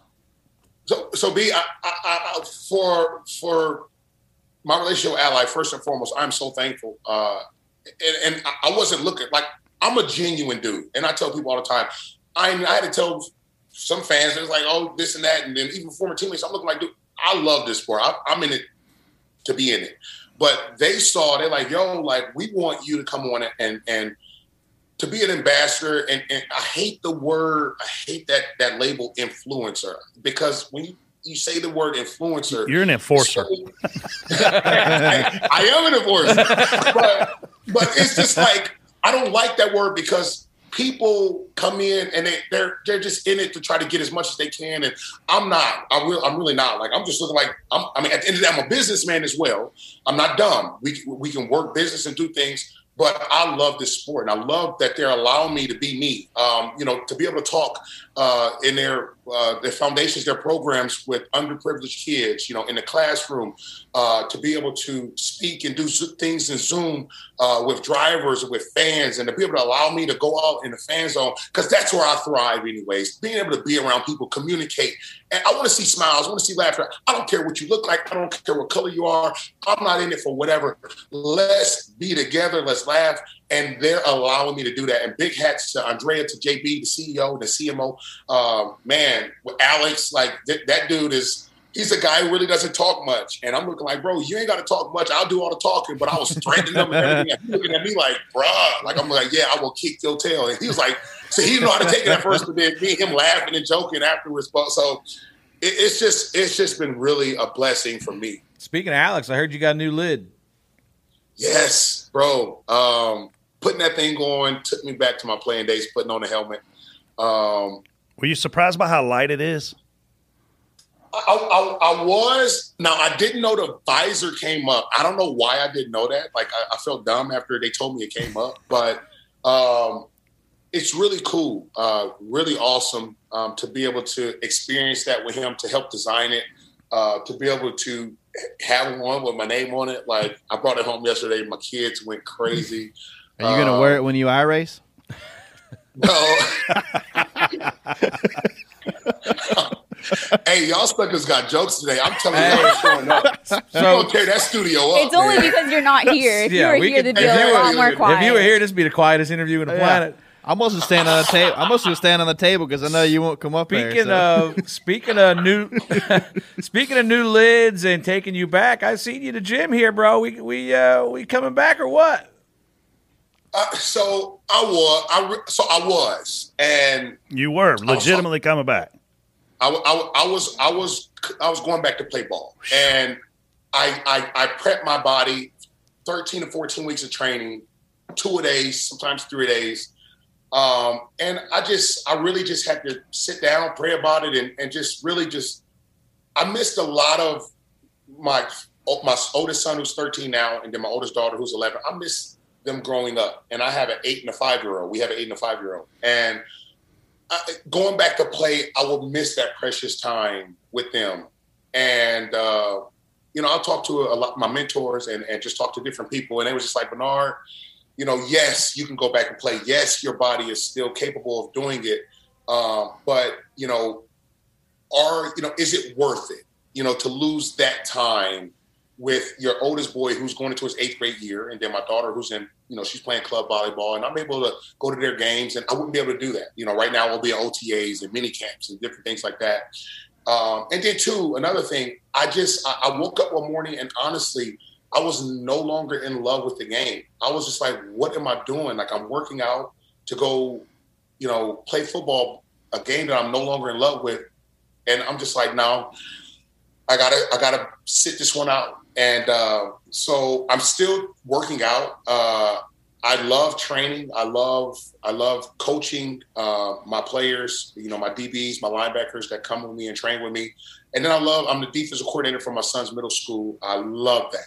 And so that's my new love. That's my new passion now. So I, I had to sit. It's no longer about me. You know what I mean? And, and and so I had to make that decision. It was, and, and to be honest, I shouldn't say it was hard. It wasn't hard at all. Um, yeah, I guess my younger years it would have been hard.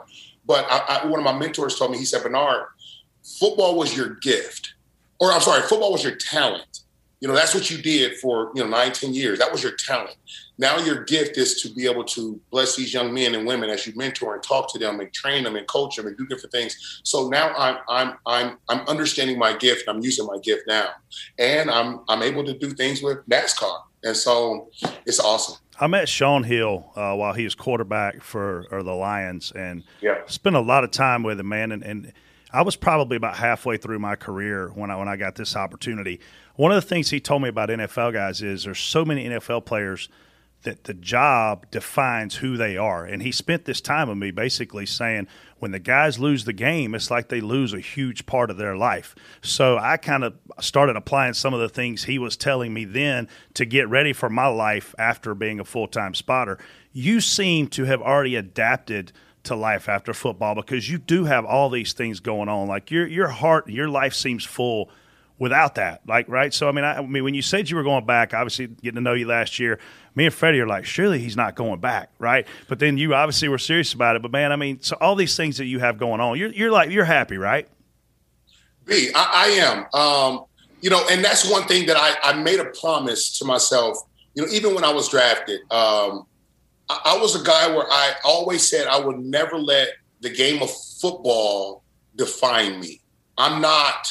I am more than a football player, right? Like I can do more than just that. Some guys literally when they are no longer able to play the game, when they get hurt and they can't play it or they retire, you know, uh, like Michael Irvin was a one, and I'll I'll say it. Michael Irvin talked about how he needs the locker room.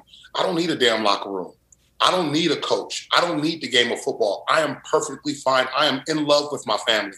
I love seeing my kids. I love seeing my wife. I love, you know, being home and being able to see them play sports or being able to take them places. And and I love that.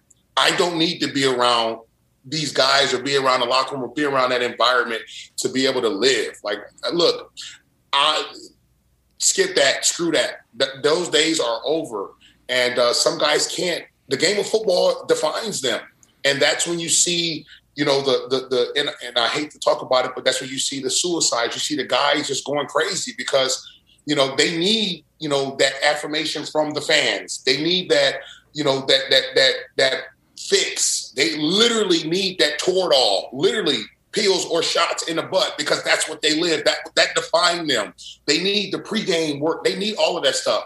I don't. I really don't. And uh, you know, I talk to a lot of players that are struggling to this day because they no longer play or they know they're on their way out. They were they know they're on their way out and they don't know how to cope with that. And it's just looking like, bro, like enjoy the game. You know, let this game do everything it can for you.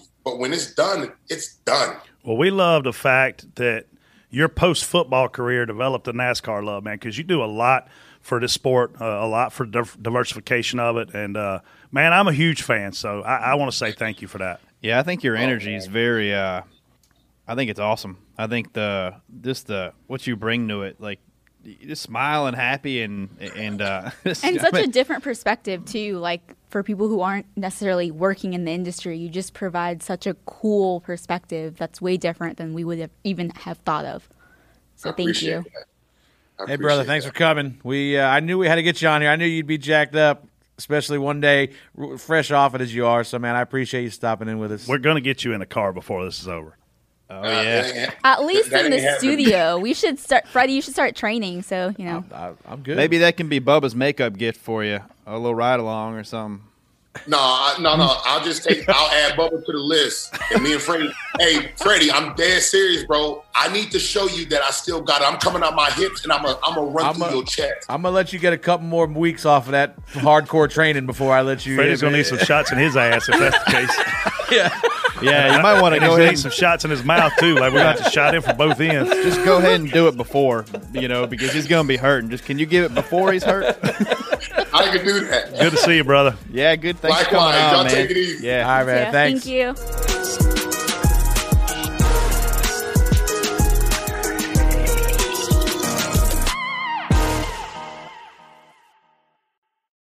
All right, time for reaction theater.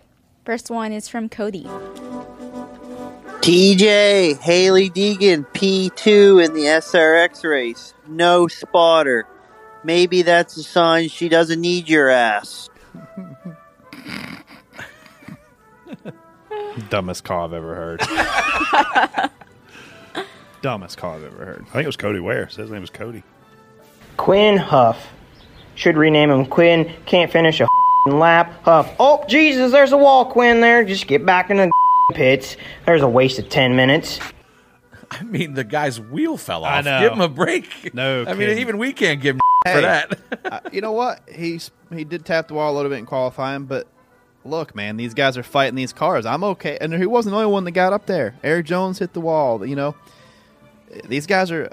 It was fun to see the guys actually try have to wheel it in qualifying there a little bit. So, and and his wheel, I mean, not like look, his wheel fell off. The jury's out on what happened. Still, Well, something fell off to make him spin out. And I mean, unless he tightened them damn wheels, you can't really blame him on that. one. Hey guys, what's up? Just here trying to watch the Cup Series race at Nashville Super Speedway. First time back in Nashville in 124 years. And on turn one, lap one, Houff the Magic Dragon pancakes the wall. What an idiot. I love you, TJ. That guy from Ireland. I don't know. He had an accent. I don't think that was Ireland. I think it was a I leprechaun. don't think that was Ireland either, but Poor Quin Houff's getting bashed Dude, for just driving a car heard and the wheel fell off. I know, man. Like, look, we love to bash him, but dude, I mean, that's a mechanical failure. That's like, Poor guy. I know. First time in his career, he's had an excuse. he could win the race and still. You just I mean, had to say something rude. Just couldn't hold it couldn't in. I saw him like twitching, like trying not to say anything. Trying to be nice. I couldn't do it. Outside, outside. Freddie, outside. Come on, Ward. Are you outside eating some Nashville chicken? Come on, man. You guys having the best race of his career. Outside. That's all you got to say. And the wall he goes. Toodaloo, LaRue. Well, if you were listening, I did say outside. Same time that we wrecked. Toodaloo LaRue. Toodaloo, toodaloo. Did you tell Derek outside on That's what I'm talking about. Friday night? Yeah, oh, that's yeah. what I'm talking about. Oh, that's what he's talking about. Uh, yeah. Listen, I don't know if you know this or not, but our job's not easy. it's easy from home. It yeah. sucks on the roof. It's easy if you work with a five. yeah. I went down there and left Green like flag. And I get Tyler, you you broke a sweat yet? I mean, what have you? done? I mean, We, Green uh, flag. So we we're back Exactly. there racing, and and uh, there's a hole, and we tried to get in it, and it closed up as we got in it. I hate Where when was- that happens. So when it- was that? The cup race? Or? Truck, no truck race. Oh, is that? Friday I night. didn't, yeah. Yeah, we just there was a little there was a hole car and a half length maybe wide Big hole or the two. hole? It was a, it's it's got smaller quick. uh, and I, I listen. I said get up behind the two, up behind the two, and then as I said outside, Derek was already moving up, and we wrecked. And it's my fault, his fault, everybody's fault, whoever. But it's you know it's just It sucks when it's, your It's just fault. trying to get I in. wrecked Yeah. Elliott one time at Bristol. I didn't sleep for three days. I was so you're, pissed off. you're about trying it. to get in a damn hole. If you don't get in that hole, you're losing three spots. So it's it is what it Sounds like you lost a lot more than three. yeah, we did. sure did. Hot damn, after that ass whooping, the garage should have gotten Larson a Father's Day card. Who's your daddy? Is that what he's saying? That's pretty Uh, good. that's what he's. That's pretty at. good. Yeah. That was a good one. That's well thought out. Hey, Brett, you throw one hell of a party on Friday night. I walked right past your security. No one asked me any questions. I was there for like a good half hour before anyone said anything. Had a couple free drinks. It was a good time. I'm guessing I wasn't the guy that we had to carry out You in don't think handcuffs. that's the guy that got arrested? we had to, we had that one guy arrested and carried out of there because he wouldn't leave and he wasn't invited. There was a, a fun might have party. been him. There was a public party and then there was a private party within the party. And uh, yeah, we had a guy refuse to leave. Like we asked him nicely, security asked him nicely. Five police officers showed up, handcuffed on him, and he nicely stood up and left. So glad it wasn't you, bud. Or was it? Or was it? Yeah. This is Ward Burton here. I'm telling you, you can pick up a cat skin steel loader. Hey, Ward Burton. Hey, it's it really sucked standing in them long ass lines today. Oh, I tell you what. Let Better eat them cat skin steel loaders. they done drained them batteries. Oh, standing my in them gosh. Long ass lines yeah. That guy's moving his lips too much when he Yeah. talks. TJ does a good Ward impression. Well, Brett, you got an extra wads in here for this fan outside. Listen, Ward. He's if so I've got a, do, I have, do I have a minute to tell a good Ward Burton Oh, story? on sure. here? There's always Right, time yeah. for your Ward. So We're always- Ward Ward meets Megan on Friday night. Oh, so this is good. no. Saturday. Oh, you're that girl from the box seat. so Saturday, we're Ward. I go down to the suite after the race because uh, see some of the Nutrien Ag folks, and uh, Ward asked me if I could drop him off at the tunnel. So we had to go out that way anyway. So I said, Why no do you problem. drop me at the tunnel? So he says, "Hey, uh, where's your wife at today?" I said, "Yo, well, your beautiful wife or something." I don't know what he said, and uh, I said, "Yo, whatever." She's at the, she's back downtown still. She didn't come to the track, and we were talking about it a back and forth a little bit. And I said, "Yeah, everybody always gives me crap because Megan's obviously so much better looking than I am." And he said, "Man, you a good looking dude." He's you could you could probably stand to lose a couple pounds. oh my god! I'm like, well, damn, Ward. He's like, "Man, I'm not saying, you know, just a little bit of. You know. So, so what that means is you're not bad looking. You're just fat. You're just fat. I'm, I'm, I'm, You have potential. How's it go? Was it? I'm, I'm fat, but I'm cute. Is that? Yeah, it ain't big, but it's cute. no, that's oh, not God. it. Oh, Freddie, you a good looking fella. He said, "You you ain't a bad looking dude.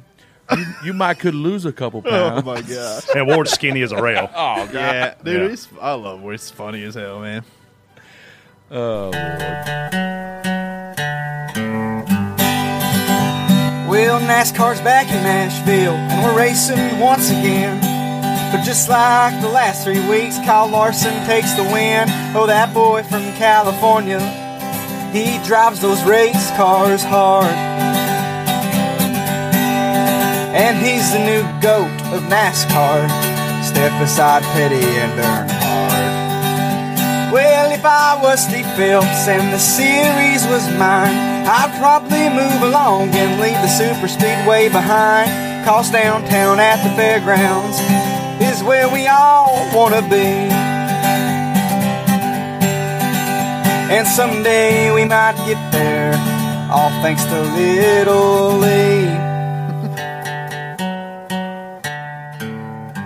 Good job, dude. That well was written. great. That was a good Yeah. one. Uh, that was actually pretty good. I, I agree with you. We need to be downtown, but we, we can make both of these tracks work. I'm convinced of that after this weekend. We we can totally go to Nashville twice and have two completely different experiences in terms of racing product and make them both work. So let's do it. I think I think we might be they're- there three times. They put that road course together. Yeah, dude, I wish we do that street course. Speaking of, I got two tickets to IndyCar race at Grand Prix. If anybody wants them, DM me. I'll hook you up. They're expensive. Why? What are you doing that weekend? You Are can't you go. giving them for free or Freddie's making me go spot for Bubba Wallace and Watkins Glen. I bought a thousand dollars worth of IndyCar tickets, and they're no good now. So Freddie's got to pay me at least a thousand dollars for me to break even on this deal. Uh, it's about a third of his check for that race, so it's all good. Oh. To leave an audio message 24 7, go to anchor.fm backslash door bumper clear and click the message icon. We'll keep playing the best ones each week on the show. I want to hear more of the the at track while you're at track, had a few beers, watching the race. Definitely after a few beers. Yeah, That last that one guy was hammered. that was great. Yeah, it was. Ward Burton guy was cute. That was pretty good. Burton. Offer pad question of the week. If you could live anywhere, would you choose the city, suburbs, or country?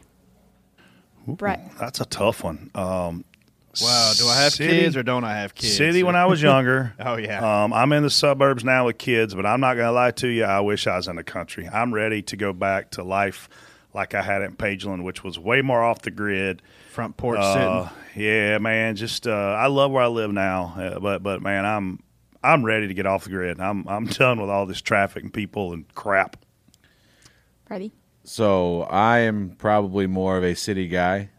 Uh, my wife is definitely more of a country girl, just pace wise. So I think we'll just have to settle on the suburbs, I guess, because there's no way she wouldn't still stay with me if we lived in the city. I don't think after this weekend in the city, and I don't think I could do it in the country. So we'd have to we'd have to compromise on the suburbs. Uh, I think um, I gotta go with the country, Freddie. uh, probably country. I just like peace and quiet, you know, and and uh, yeah, I'd go country. Ward lived in the country. He lived, and I know he talked about it on Dale Talked Junior Download. country. Two years he was off the grid or whatever it was. So I've been to that cabin where he lived, and we're standing there, and I'm like looking around. There's no bathroom with like water and a, and a shower or a tub of any sort, a bathtub. I'm like, Ward, where'd you take a bath at? Oh, that, that creek down there. I'm like, like when it's cold? Oh yeah. So I'm like, holy cow. He said, you don't know when you hit the lottery? I was like, I don't know, Ward, when? When you wake up and there'd be a deer turkey out there outside the window, you just get up, run out there real fast, and shoot him, clean him. You got food for three days. And I'm like, this dude ain't normal. Oh my gosh, Like, he's man. literally not normal. He went and lived in the woods in a cabin with with no freaking running water. Yeah, I don't know if I could For, do that. for, for the heater right, was a actually, freaking stove. kind of running water a little bit. I mean, It was running. Yeah, it wasn't running through the house.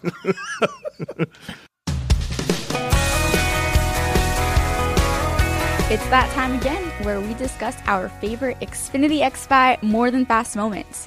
Whether you're on or off the track, speed isn't the only thing you need. What were your favorite More Than Fast moments this week? My Xfinity X5 more than fast moments. I'm going to give it to Ross for driving from the back to the front into that Cup race or near the front. I mean, he he was the first loser, so it's got to be worth something. Uh, my Xfinity more than fast moment, I guess I have to go to Kyle Busch winning 100 Xfinity Series wins this weekend. Uh, I mean that's, That's I don't lot. think I don't think people realize how good that dude is. I, it's like 320 starts. I think his win percentage was like 28 percent or something almost. so pretty. It's pretty ridiculous. Well, you said Kyle right for the more than fast moment, but you said the Oh, wrong last name. Kyle Larson is the more than fast everything right now, so he definitely gets my Xfinity X5 more than fast moment, and he's probably going to win it again next week and the week after and the week. You know after. who didn't get it? Who? Me and Freddie in that online Firecracker 400 qualifying races last week. Not a good experience. Me and Freddie Not both more got than Freddie had the destroyed. prettiest paint scheme I've ever He seen. did have a good I one. did have a good one. I was actually gonna make Did you one. tweet a picture of that paint scheme? You should Yeah, if you did. I did. Yeah, good. I was gonna have one made, but I wanted to get through that qualifying race, see if it was even worth the time somebody put into it. Good thing I did. Yeah. Here on Door Bumper Clear, being more than fast is a way of life. Thankfully, there's plenty of weekly action for our Xfinity X5 more than fast moments. You know what else is more than fast? Xfinity X5. With the speed for all your devices, you also get the reli- reliability and security that keeps your crew connected and protected. With Xfinity X5, you can do more of what you love with faster internet and a powerful and secure connection. Follow at Xfinity Racing on the Twitter for even more Xfinity X5 more than fast moments. And don't forget to vote for your favorites, Casey. Thank you to Xfinity, proud premier partner of NASCAR.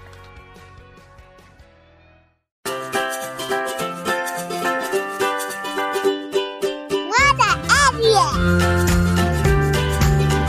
Time for What an Idiot. Brett, Oh, wow. Such a long list of candidates. I have got to go, though, with a person who thought you should put a parking attendant taking money from every single car where you turn into the racetrack. Please don't ever do that again. What an idiot. My what an idiot is the quote unquote man of the people, old Randy the plumber, gonna go out on a rant last week and tell Nashville Super Speedway that if you if you have no cooler policy, you better not. I'm coming for your asses and profanity laced. And where's he at Sunday? In the garage, hanging out, What a- asking Rodney Childers if he can get on his pit box. What a hypocrite. What a hypocrite. TJ, Hmm. I don't know who it was, but the car that drove onto the apron the last lap of the Xfinity race into turn one and created a big wreck. I don't know who it was, but I literally saw a car drive onto the apron into one, come up and clip some cars. Eh, I don't know who it was. I'll have to go look, but I don't. Where was it? Was it towards the back? yeah, it was in the back, the very back, on the last lap. Like, Maybe what they do you? lost brakes.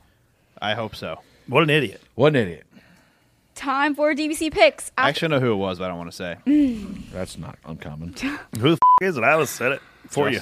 I think it was Haley, man, but Was it? I think. All right, DBC picks after Nashville. TJ, you won Yeah. with Joey Logano, Damn right. but Freddie still leads. TJ's closing in though, nine to five to four, one behind Brett. Time to make picks for both Pocono races. Freddie, Damn. Yeah, come on, losers. Pick your. who you got? I'll take uh, Bubba Wallace. Kyle Larson. Why oh, not? wow.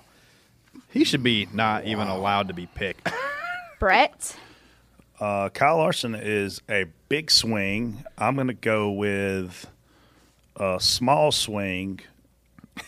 Um, who who actually hasn't been too disappointing lately? Daniel Suarez. He's actually been decent. good. Yeah, I was actually thinking about picking him, but oh man, We got to pick two. yes. yeah. So my first race, I'm going to go with a guy that's got a little bit of momentum right now. I'm going to go with Aric Almirola. Not bad. All right, second Pocono. TJ, you can pick this next, next one. Well, the next pick, uh, shoosh. He's actually got a little momentum too. I'll roll with Ross Chastain. Solid pick. Christopher Bell outruns him. What's the lineup process? Are we inverting Who or the hell it- knows? I'll take second race. Who we got? It's Chastain, Bell. Bell. I'll take Erik Jones. Erik Jones. We're uh, He'll probably win the race. Lucky as you've been on these picks. I know. I'll go ahead and apologize to the guys that I just. I know you totally jinxed them. The only time it's worked, I was nervous actually, and on, I mean, we finished tenth, and I felt like, I felt like we were twentieth, because it was a battle in that area. Hey, great show, guys. Appreciate Bernard coming on. Always a pleasure to add him. I'd love to have him in studio Man, one the time. guy though, is like as long as he the- sits over Me there by too. Casey. The guy's the life of the party. I imagine everywhere he goes, he was. I mean, all his I, videos from I the would weekend were love hyped to up. hang out with him at a track one weekend. All right, Jason I'd like is for you to hang out with us more than two weeks in a row. okay. Well, Y'all don't have fun you worry. in Pocono. You're I'm, stuck I'm, with I'm me. not going to the racetrack this weekend, but I'll be watching y'all up in the Poconos. Yeah, that's a lot of fun. Are we in going Pocono. short tracking Saturday I'm night? going. I'm going. Yeah. Where are you going? Mahoning Valley. We're gonna go watch our buddy Austin Beers race. Yeah, th- this little punk runs a league with us, and he wrecked me a handful of weeks ago. So I'm gonna go and cheer him on at Mahoney this week. Mahoning Valley That'll be Speedway. fun. We if you're got in the baseball in Asheville, man. We're playing in a huge uh, 8U tournament. Last one of the year. Kid pitch from here on out, so I'll be in Asheville. and drinking, I am uh, going to craft South beers. Carolina first vacation without Chloe. Oh, What part? Without Chloe. Isle of Palm. Oh, nice. Charleston. you're rough. It was my third. Uh, I'm not going to say what, how old I was, but my birthday present for two years in a row. So Well, have fun in South Carolina. Thanks. Jason going? is- God's gift to is. the United States of America. he of just America. got home after a month of traveling, so we're gonna relax You a little watch bit. Chad will be like, come Thursday, be like, hey, uh, you mind if I I go to the race? I gotta this go to? Millbridge. I've only yeah. We don't talk about Millbridge. He doesn't. He doesn't tell me until the day of, so that he can Exactly. hold off on the argument. You don't ever start Yeah. the fight All right, early. Jason is going to kill us with how long this show is. So thank you all so much for listening. Don't forget to submit your calls to Reaction Theater so we can play them next week. And have a great week, everyone. We out. Holla. Thanks.